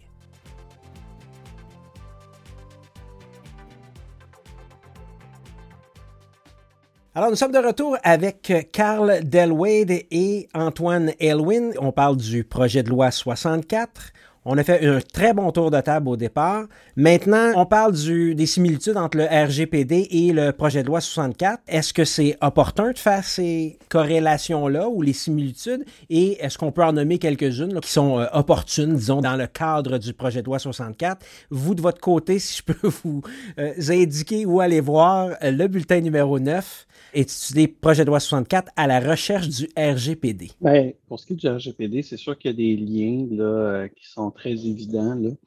Euh, parce qu'étant donné que la loi date de 94, ben, le RGPD, ça a été un peu un fourre-tout de toutes les innovations en matière de protection des renseignements personnels. Euh, ce qui fait que ben, l'obligation de, notification, on la trouve dans le RGPD, on la trouve dans la loi, québécoise. On va trouver euh, des, des, mesures qui sont beaucoup plus, euh, qui encadrent davantage le transfert d'enseignement entre juridictions. Euh, la version initiale du projet de loi ça, nous donnait quelque chose d'un peu plus proche de la complexité du RGPD, sans toutefois reprendre l'éventail des solutions. Parce qu'ici au Québec, mmh mmh on a parlé de consentement tantôt, mais c'est un peu le, seul fondement de la, de la collecte, de l'utilisation de la communication d'enseignement personnel, tandis qu'en Europe, ils ont, trop, ils, ont plusieurs euh, fondements qu'ils appellent sur lesquels on peut justifier euh, la transmission. Mmh euh, pour le reste, les droits individuels, ben, c'est là que ça va commencer un peu à se distinguer parce que on a, on a mis la sauce Québec. Là. Tantôt, on parlait de le, droit de la désindexation. Ben, on l'a fait un petit peu différent parce qu'on on a, on a une réalité qui est différente. le droit à, à, la portabilité, là, je, je, c'est comme ça qu'on l'appelle en Europe. Ici, c'est pas vraiment un droit à la portabilité. Fait que on va voir si on veut faire des liens, on va pouvoir en faire, mais on va se rendre compte qu'on a une adaptation ici. Mais le lien le plus évident, c'est les sanctions. Mmh. La seule chose sur laquelle on gagne, c'est sur le taux de change, parce que transformant en dollars canadiens, ça revient moins cher. mais des sanctions dans les dizaines, vingtaines de millions, ben, c'est la pierre d'assise de ces deux lois-là pour dire, écoutez, là, on est sérieux, là, il faut que vous vous conformiez. Euh, puis on a vu qu'avec la RGPD, ça a fonctionné parce qu'il y a énormément de travail qui s'est fait sur la mise en conformité, euh, qui n'avait pas été le cas avec la directive de 95 puis les obligations préalables. Hum, hum. Puis les, sanctions qui sont en. La partie qui est en pourcentage des revenus, c'est les revenus mondiaux de l'entreprise, pas juste les revenus québécois qui pourraient être négligeables pour certaines entreprises. Mais quand tu t'en vas euh, aux, revenus mondiaux, c'est une, autre, euh, c'est une autre histoire. Euh, Carl, as-tu des similitudes ou des choses qui, qui, te frappent un peu plus, qui sont opportunes? Non, je pense pas. En fait, on avait tantôt un peu une discussion entre nous sur euh, justement, mais Antoine y a fait référence là, au niveau des transferts interfrontaliers, comment euh, l'Europe a vu ça, comment c'était, et maintenant comment c'est aligné avec le dernier amendement tout récent de la semaine dernière. Mm-hmm. C'était le point, moi, qui m'avait qui m'avait frappé là-dessus. Pour le reste, je répéterai ce qu'Antoine a dit. OK. Et euh, ben, justement, pour ce qui est de, de l'exportation des renseignements personnels, Bon, il y a eu quelque chose de nouveau que tu nous parles, mais euh, au niveau des entreprises du secteur euh, privé, il y a euh, certaines définitions qui sont pas qui sont pas suffisamment, en tout cas selon moi, là, quand on parle de, d'État, de, de, transfert entre les deux, ça, c'est, moi selon moi c'est problématique. Oui. mais il y a aussi le, fameux renseignement sensible qui est un peu particulier dans le dans le contexte présent. Oui, mais en fait on se retrouve à être en, pleine commission d'études par article par article. Là, ça fait que ça bouge, là, ça peut bouger d'un jour à l'autre. Euh, mais donc, ceux qui lisent notre bulletin numéro 10 sur l'exportation de données, il euh, faut mettre un bémol parce que la loi a été modifiée au moins pour les, organismes publics, parce que c'est là où on en est rendu là, dans l'étude du projet de loi, euh, pour dire que dorénavant, on va peut-être favoriser une approche plus contractuelle. On va voir comment ça va se répercuter sur les entreprises privées parce que les, dispositions ne sont pas nécessairement tout le temps miroirs. Euh, par exemple, les sanctions, euh, il n'y en a pas pour les organismes publics, mm-hmm. euh, pour des, des, des, des, non-conformité à la loi.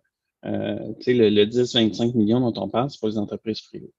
Mais euh, tu, tu m'ouvres la porte sur la question des renseignements sensibles. Mm-hmm. Ça fait plusieurs années euh, qu'on critique la notion de renseignement sensible mm-hmm. parce que, euh, comme tu l'as dit tantôt, c'est une question qui est très subjective, la sensibilité d'un renseignement. bien que, même en Europe, puis en Amérique du Nord, on a des approches qui sont assez différentes en matière de sensibilité de renseignement. Euh, je donne un exemple. Dans certains pays, les déclarations fiscales sont, sont disponibles publiquement. Publiquement, oui. Euh, et alors qu'ici, on considère que des renseignements financiers, c'est sensible. Euh, donc, il y a une question de culture à travers ça, mais il y a une question de contexte.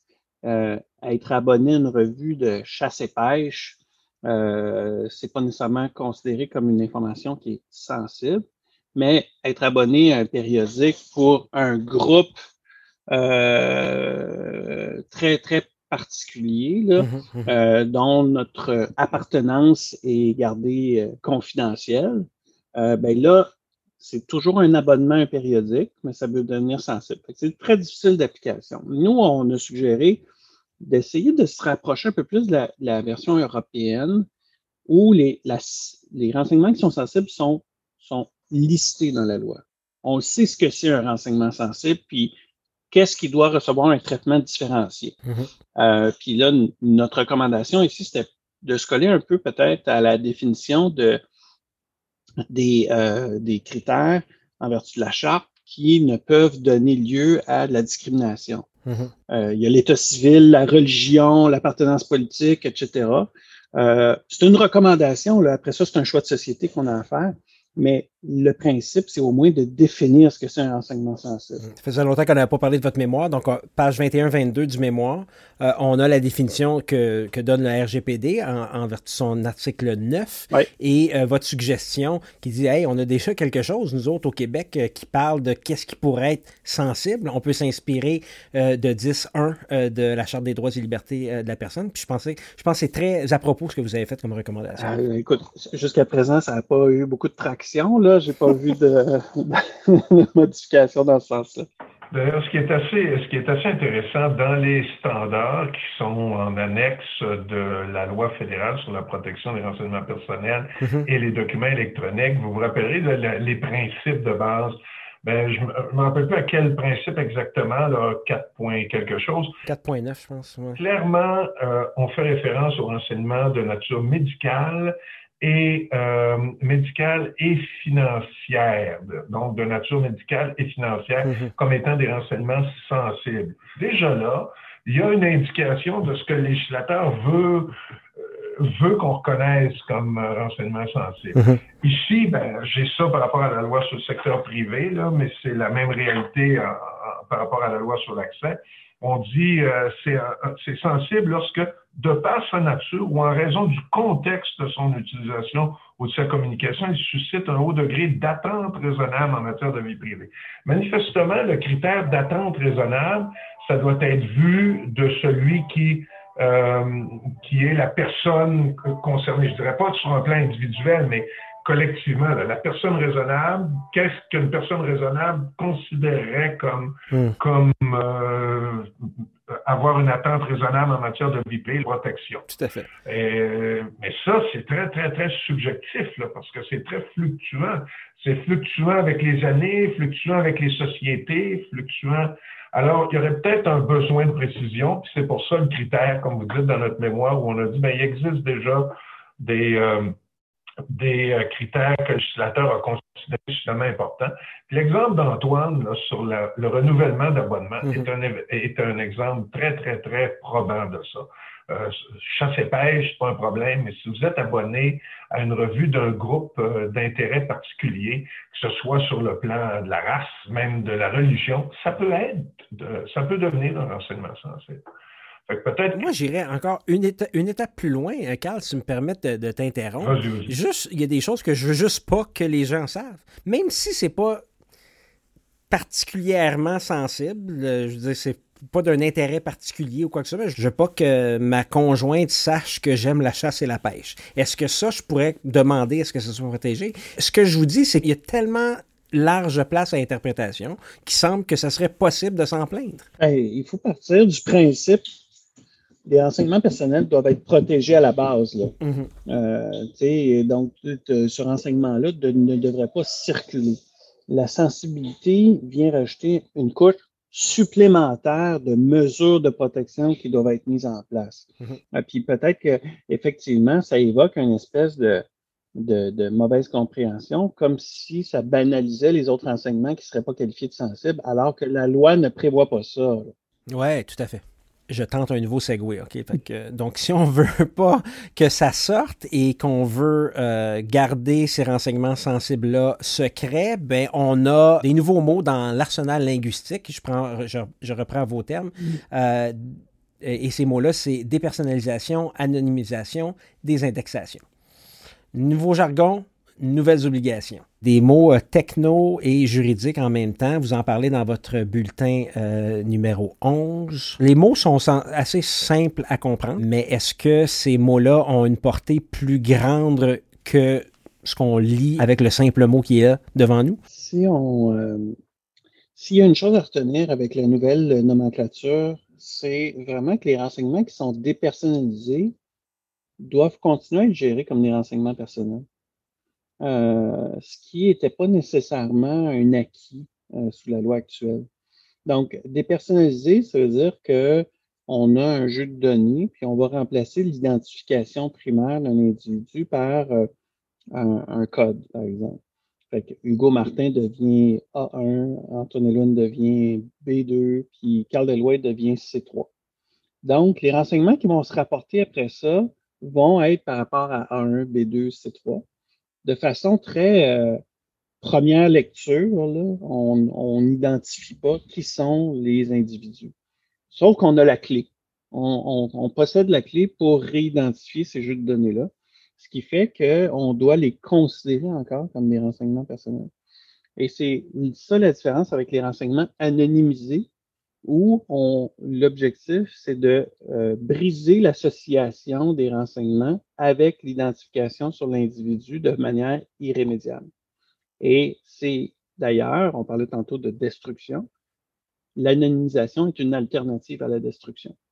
Donc, après notre délai de rétention, on peut décider, ben, au lieu de tout jeter dans les poubelles, je prends ma base de données, j'enlève les données qui permettent d'identifier, je conserve juste des données qui sont très génériques, qui me permettent de, tirer des statistiques, puis de, de, garder une, une intelligence d'affaires sur mon historique euh, d'entreprise.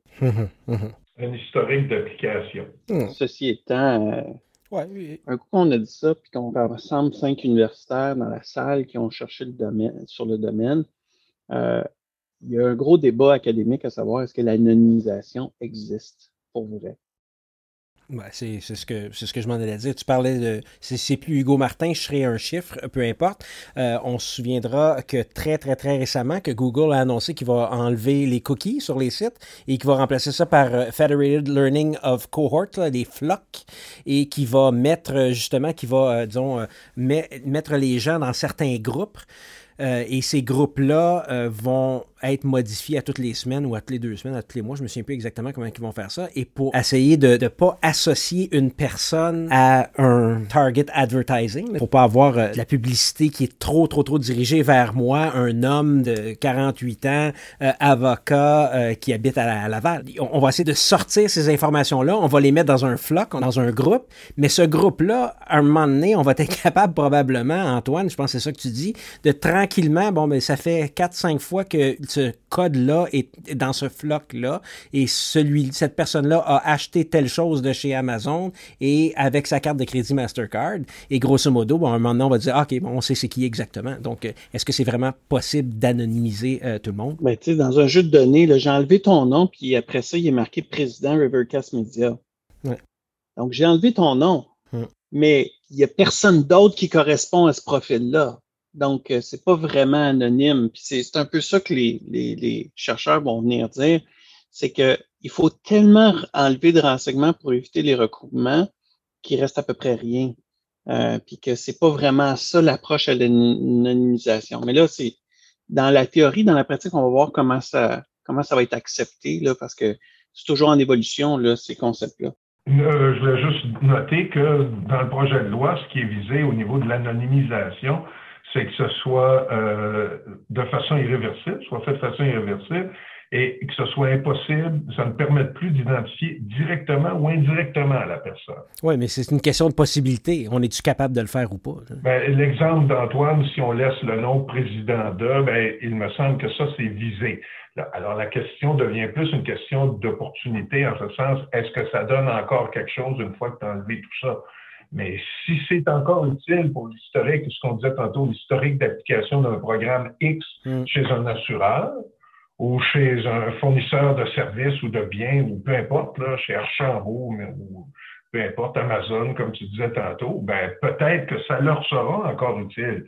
Euh, moi, je ne suis pas un expert dans ce domaine-là, là, de, mais je ne suis pas en mesure de l'évaluer. Oui, tout à fait. mais un coup que bon, c'est anonymisé ou c'est désindexé ou c'est dépersonnalisé, euh, on veut peut-être partir avec nos renseignements. Donc euh, là, bon, il appelle ça le droit à la portabilité. Je trouve que c'est un drôle de mot, mais, ceci dit, avec objectif, je prends ça de votre bulletin, augmenter le contrôle du citoyen sur ses renseignements personnels, stimuler la concurrence en facilitant le transfert des renseignements et donc la possibilité pour le citoyen de changer plus aisément de fournisseurs. Ça, c'est du n'importe quoi. Mais ceci dit, sortir tes propres données, euh, euh, c'est un objectif louable, euh, mais je pense que les gens vont voir ça comme, comme une façon de d'effacer leurs informations chez quelqu'un.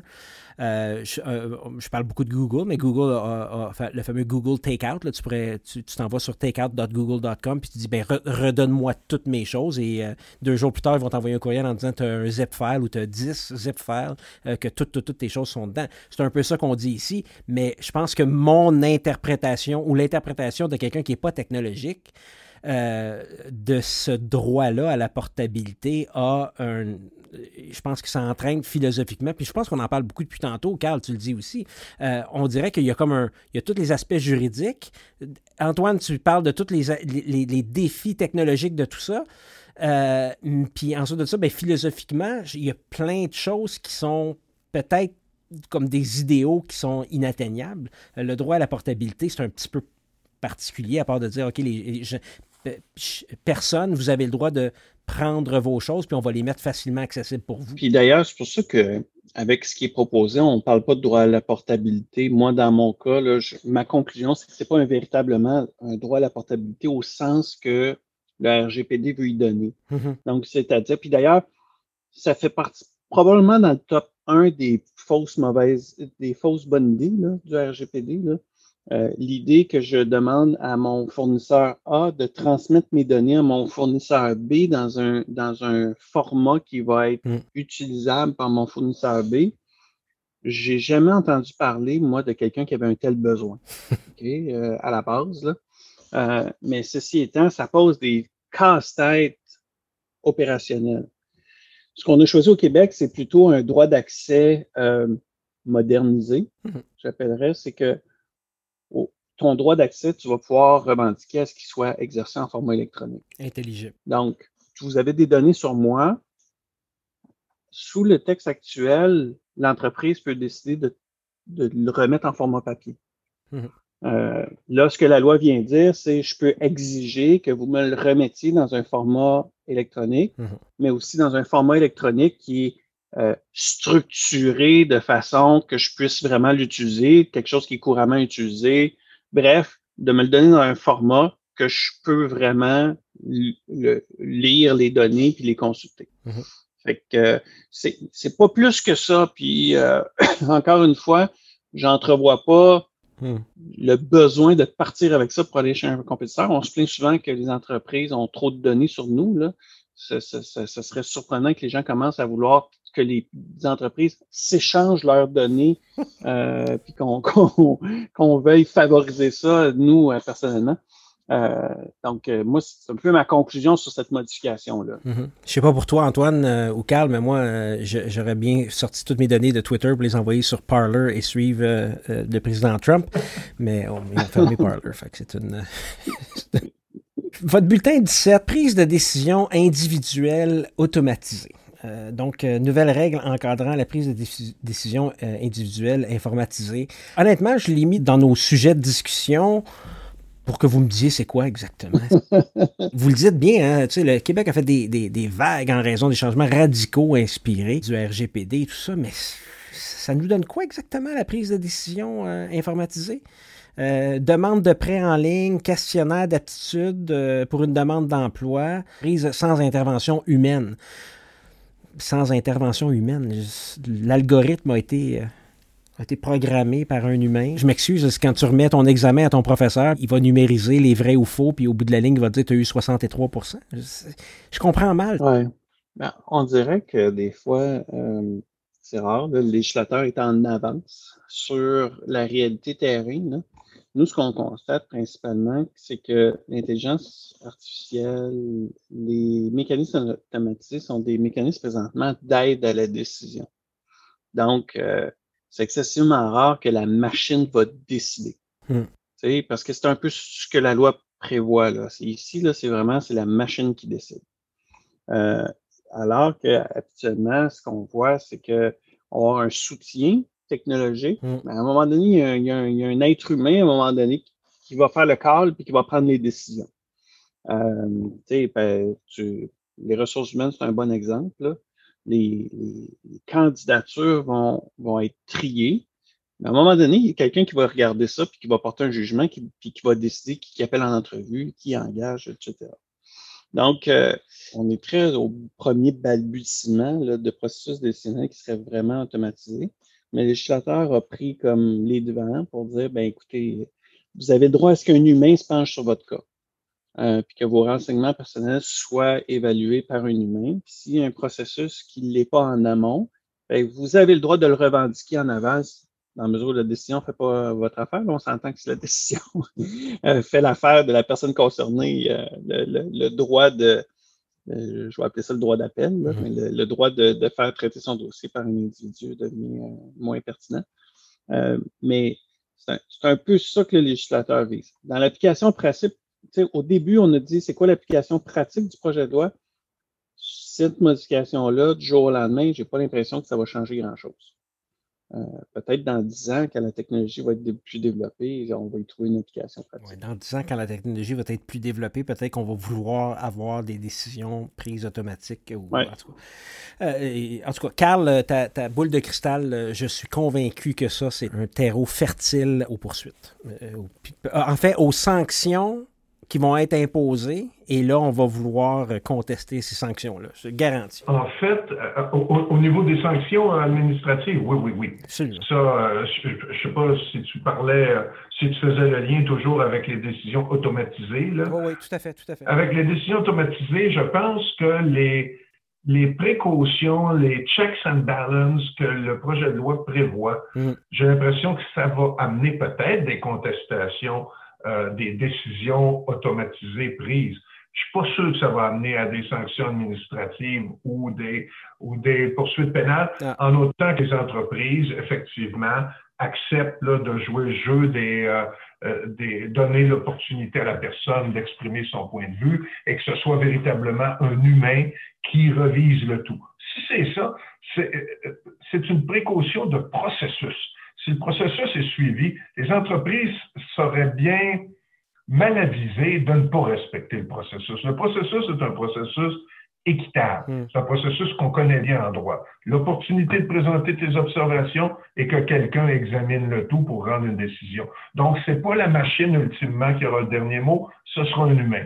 Fait que si l'entreprise respecte le processus, je ne suis pas inquiet. Ma boule de cristal là-dessus ne m'inquiète pas beaucoup. Un excellent, un excellent argument, Carl. Euh, donc, euh, ouais, OK, donc je change d'idée euh, aussi vite que ça. Là, je viens de changer d'idée. Tu as, certainement raison. Regarde, si, euh, messieurs, on a, fait, euh, on a fait le tour pas mal euh, de, ce que la loi nous dit, les pénalités, ce que, on en a parlé pas mal au niveau des infractions. Vous avez fait dans votre bulletin 22 un tableau que je vais partager dans les notes de l'épisode. Avec quoi vous voulez me laisser sur, parce qu'on n'a pas terminé ensemble, mais avec quoi vous voulez me laisser chacun sur le projet de loi 64? Les les aspects positifs, les aspects négatifs, euh, qu'est-ce que vous espérez? Euh, je ne sais pas. Euh, quel serait votre mot de la fin concernant le projet de loi 64? Puis là, je ne vous mettrai pas en de spot, là, vous déciderez qui veut parler en premier. Moi, je peux commencer. Vas-y, Antoine, j'irai après, j'ai un commentaire, moi. Moi, le projet de loi 64, je vois qu'il y, a déjà les balbutiements d'un changement de culture. il, il y a des clients qui se sont intéressés à la protection des renseignements personnels parce que le projet de loi 64 a été déposé. Il n'est même pas entré en vigueur encore, puis on va avoir un an pour euh, entre l'adoption puis l'entrée en vigueur du projet de loi. Mais je pense qu'il y a vraiment un potentiel de changer une culture qui était euh, euh, peut-être un peu moins il, y avait, un peu moins de culture de protection des renseignements personnels. C'est peut-être pas une priorité. Mm-hmm. Il y a un mix, c'est sûr, d'actualité avec ça, là, qui fait en sorte que les gens s'en préoccupent plus mais le, le, message semble avoir été reçu. On reçoit des appels de clients qui nous disent, même si le projet de loi n'est pas adopté, je veux tout de suite me mettre en conformité sur ces obligations. Je veux commencer l'exercice. Je pense que ça, c'est une, une, bonne nouvelle là, dans, dans, le sens que il, il atteint certains objectifs. Mon commentaire quant à moi, Hugo, c'est le suivant. J'ai l'impression que c'est une, réforme nécessaire parce que l'évolution des technologies de l'information nous amène là.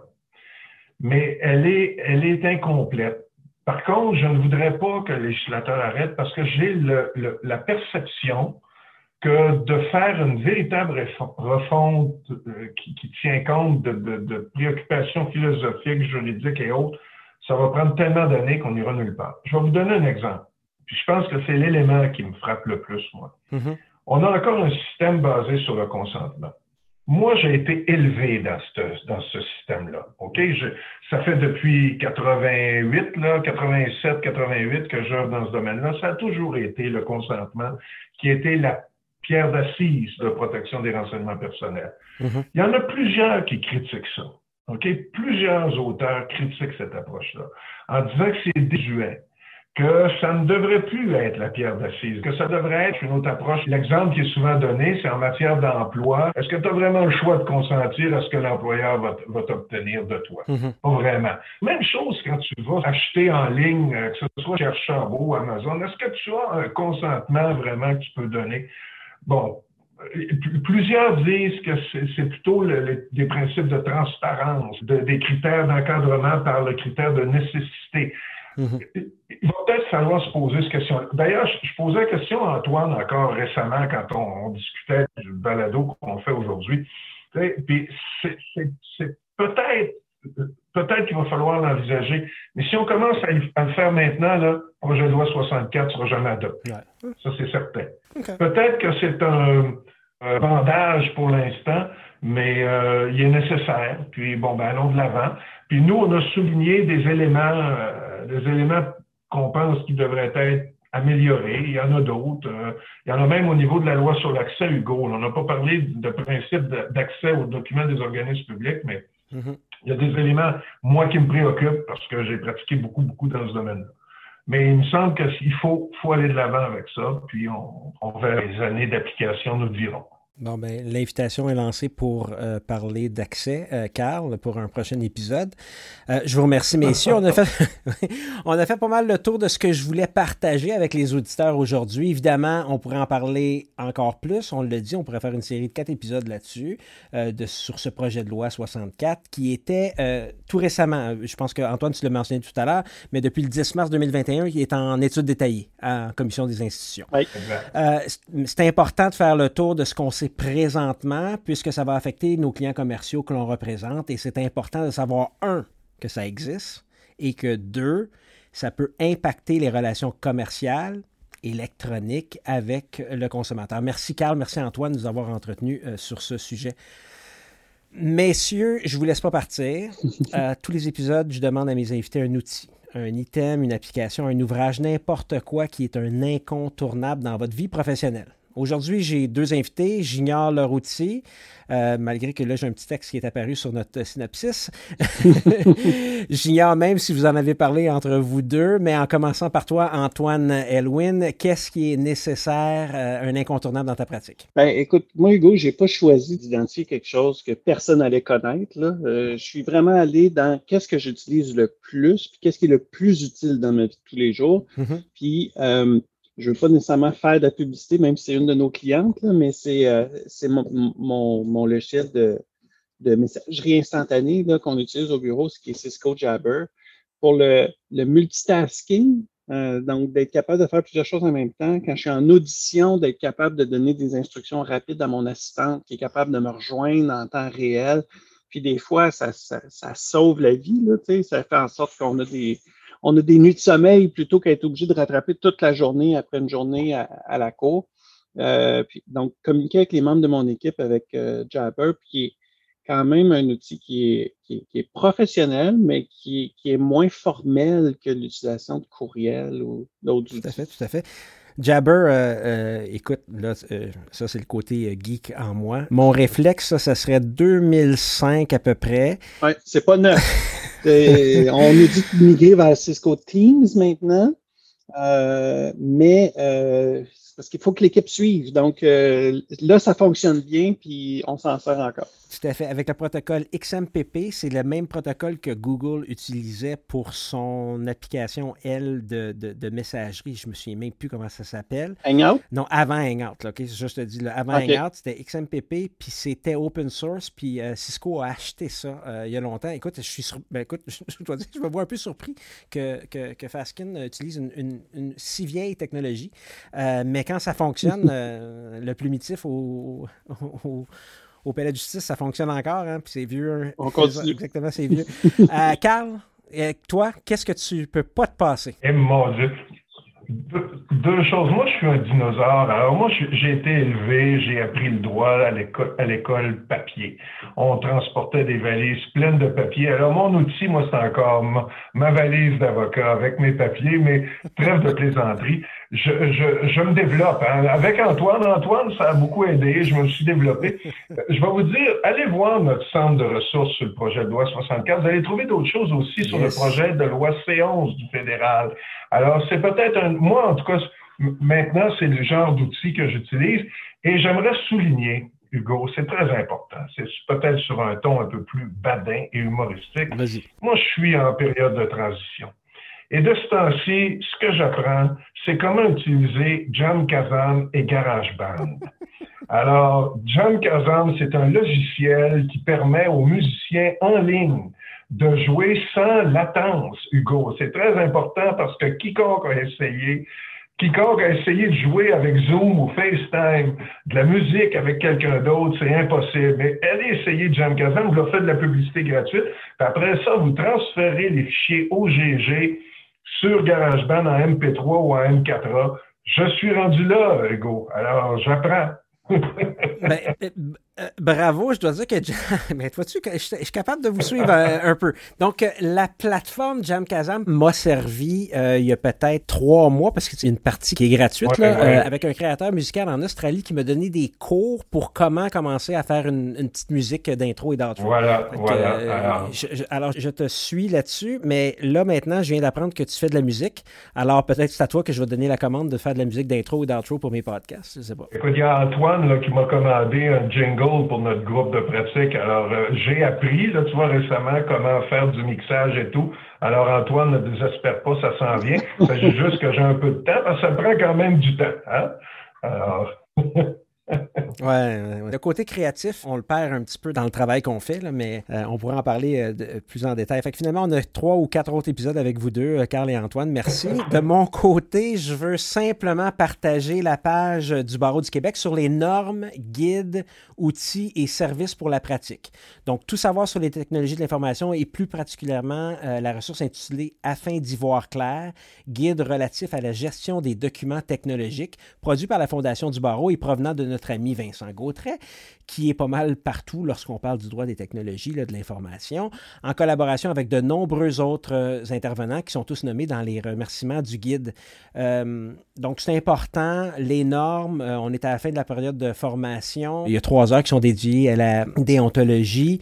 C'est important de regarder un petit peu les ressources qu'on a autour de nous. Je pensais que c'était tout à fait à propos de parler de ce guide-là dans le cadre du projet de loi 64, parce que nous autres, comme avocats, on a aussi certaines informations que l'on détient puis il faut savoir comment les détenir et comment aussi les protéger, parce que ces informations-là sont clairement sensibles pour euh, plusieurs de nos dossiers.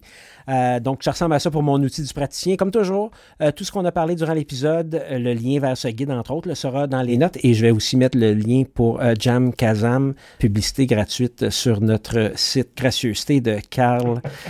donc, comme je vous dis, tout sera dans les notes sur votre application de balado ou dans la section questions de preuve du site rivercastmedia.com.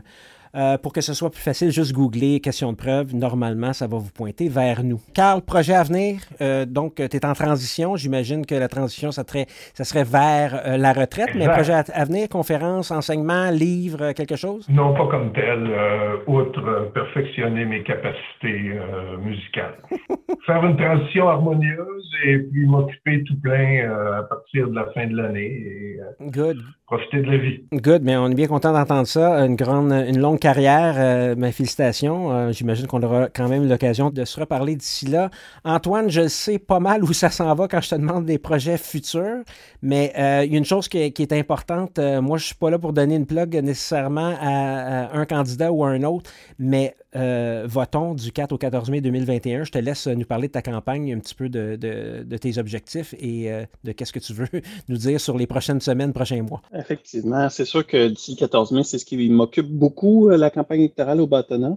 J'ai un site web, antoinelouin.com. Toute l'information est là pour que les gens puissent s'y référer. Mais le message le plus important aujourd'hui, tu l'as dit, du 4 au 14 mai, allez voter. Il y a au moins il y a deux candidats au bâtonnat, puis à Montréal, puis à Québec, minimalement, il y a des élections au poste d'administrateur. Ça fait qu'allez vous informer, puis euh, participer à l'exercice. Oui, tout à fait. Il y, a, des comités, il y a des, postes d'administrateurs, il y a plein de choses dans lesquelles on peut s'impliquer. Euh, merci, bonne chance avec euh, ta campagne, Antoine. Merci. Alors, euh, les liens où on peut vous joindre seront euh, aussi dans les notes de l'épisode. J'aurai vos numéros de téléphone, euh, votre LinkedIn, vos adresses courriels, tous vos besoins en matière de vie privée, cybersécurité, les questions que vous avez concernant le projet de loi 64. N'hésitez pas, chers collègues, communiquer avec Antoine Elwin, avocat chez Faskin et membre du groupe spécialisé en vie privée et cybersécurité, ainsi que Carl Delwade, qui est un des fondateurs de ce groupe chez Faskin. Collègue, un gros merci Merci de nous avoir éclairé sur la loi modernisant des dispositions législatives en matière de protection des renseignements personnels. Merci Antoine, merci Carl. Ça fait plaisir. Merci Hugo. Merci Hugo. À la prochaine. Oui, certainement, à la prochaine. Euh, chers auditeurs, toujours au niveau des remerciements, je tiens à remercier les 26, oui, 26, je les ai comptés, collaborateurs de près ou de loin du podcast Question de preuve qui contribuent sans cesse au succès de notre balado dans son objectif euh, de faire avancer la pratique du droit et de favoriser l'accès à la justice. Plus près de nous, on a Sabrina Roy, notre technicienne audio, euh, Corinne Jacquet, avocate et recherchiste légiste, qui est aussi animatrice. On a James, notre bon vieux James, qui est occupé à souhait et évidemment euh, qui fait la recherche sur nos épisodes. Je ne peux pas non plus, comme toujours, m'empêcher de remercier Constance, qui a été prise dans une série de tweets sur Twitter. Euh, c'est ça qu'on dit, des tweets sur Twitter. alors que des podcasters discutaient de leur position dans un palmarès Apple Podcast en se plaignant de voir un nouveau joueur dans leur liste. Puis en plus de ça, c'était en français, puis c'était question de preuve. Elle avait aucune espèce d'idée qu'est-ce qui se passait. Elle me montrait les, euh, tweets euh, sur Twitter et les gens se plaignaient un peu de nous. Euh, ça nous a pris un certain temps avant de figurer pourquoi on parlait de nous comme ça, jusqu'à ce qu'elle trouve un peu par hasard qu'il parlait du palmarès Apple et que nous étions 19e au Canada premier en français. Lorsqu'elle m'a dit, ben, j'étais très content, mais comme, tout bon avocat euh, et nos déformations professionnelles, j'ai remarqué seulement que nous étions en baisse de deux positions. Alors, je lui ai dit comment ça se fait qu'on ne savait pas qu'on était 17e maintenant qu'on est 19e. Alors, j'ai pas de preuves, mais ça a l'air que nous étions 17e à un certain moment. Merci Constance pour tous tes efforts de marketing. Euh, c'est moi pour cet épisode qui a fait le travail de recherche, alors merci moi. Euh, vous aurez remarqué qu'on a augmenté la cadence de diffusion. On a finalement atteint notre objectif de publier à toutes les semaines. Membre de la communauté juridique, puisque vous n'avez que deux jours pour terminer vos 30 heures de formation continue. Si vous avez des questions, contactez info at rivercastmedia.com. On va répondre à toutes vos questions. On offre le support technique. On peut même arranger des forfaits pour les cabinets. Finalement, chers auditeurs, je vous remercie tellement de votre attention et pour votre écoute de nos balados. On est à plus de 13 000. Là, je regarde sur un tableau à côté de nous, 13 000, 14 000 téléchargements. Merci, merci, merci. Euh, le mot-clé pour cet épisode, parce que c'est toujours ça que vous cherchez, c'est désindexation, D-E euh, S-I-N-D-E-X-A-T-I-O-N, comme dans ce qui va nous arriver sur Google si vous ne vous abonnez pas à mon podcast sur votre application. C'est gratuit, faites-le de grâce. On est un balado en français. Il n'y a pas beaucoup de visibilité pour les balados en français sur ce média. Euh, en passant, si le mot abonné vous fait peur parce que c'est comme si ça coûte quelque chose, non, ça coûte rien. Euh, il paraît d'ailleurs que Apple va changer cette appellation-là pour, je pense, follow ou suivre. anyway, le mot-clé, c'est désindexation Ce sera nécessaire pour obtenir votre attestation de formation continue dans la section Formation sur le site rivercastmedia.com. Je suis ouvert à vos commentaires, suggestions et idées. Contactez-moi pour venir discuter de sujets qui vous concernent, qui vous tiennent à cœur et qui vont avancer la pratique du droit. Antoine, c'est d'ailleurs euh, comme ça qu'on s'est connus. Euh, Antoine a voulu venir parler du projet de loi 64. On a parlé avec euh, Jean-Philippe Lincourt, notre expert en résidence sur les actions collectives. Et c'est comme ça qu'on est arrivé à rencontrer Antoine et Carl aujourd'hui. Moi, je suis at HR Martin sur Twitter. Sinon, Question de preuve et Rivercast Media sont sur tous les réseaux sociaux. La façon la plus facile de nous écouter, c'est de vous abonner. Faites subscribe sur toutes les plateformes de podcast. Il n'y a pas de médium plus démocratique que les podcasts. L'écoute est disponible toujours, partout et ce gratuitement. Ceci dit, acheter des crédits de formation, 300 dollars pour 30 heures de formation, il n'y a pas de meilleure aubaine. Ce n'est même pas assez cher pour vous empêcher d'aller à d'autres formations, des lunchs, des congrès, mais comme je dis toujours, bonne chance pour en trouver. L'achat de crédits de formation, ça nous permet de continuer à produire et à diffuser. Si vous aimez ça, nous écouter dans la voiture, faites d'une pierre deux coups, vous aurez vos attestations de formation. Cherchez question de preuve sur Google pour nous trouver. Idée originale, animation, réalisation, montage et recherche, Hugo Martin. À la technique audio, Sabrina Roy. La musique et les clips audio sont de Feu René Gagnon. À l'équipement audio, Sergio Travaglioni de Musique Redouane. À la gestion, au marketing et à la direction générale, Constance Saint-Pierre. Ce podcast est une production Rivercast Media SA et rappelez-vous, tout est question de preuve.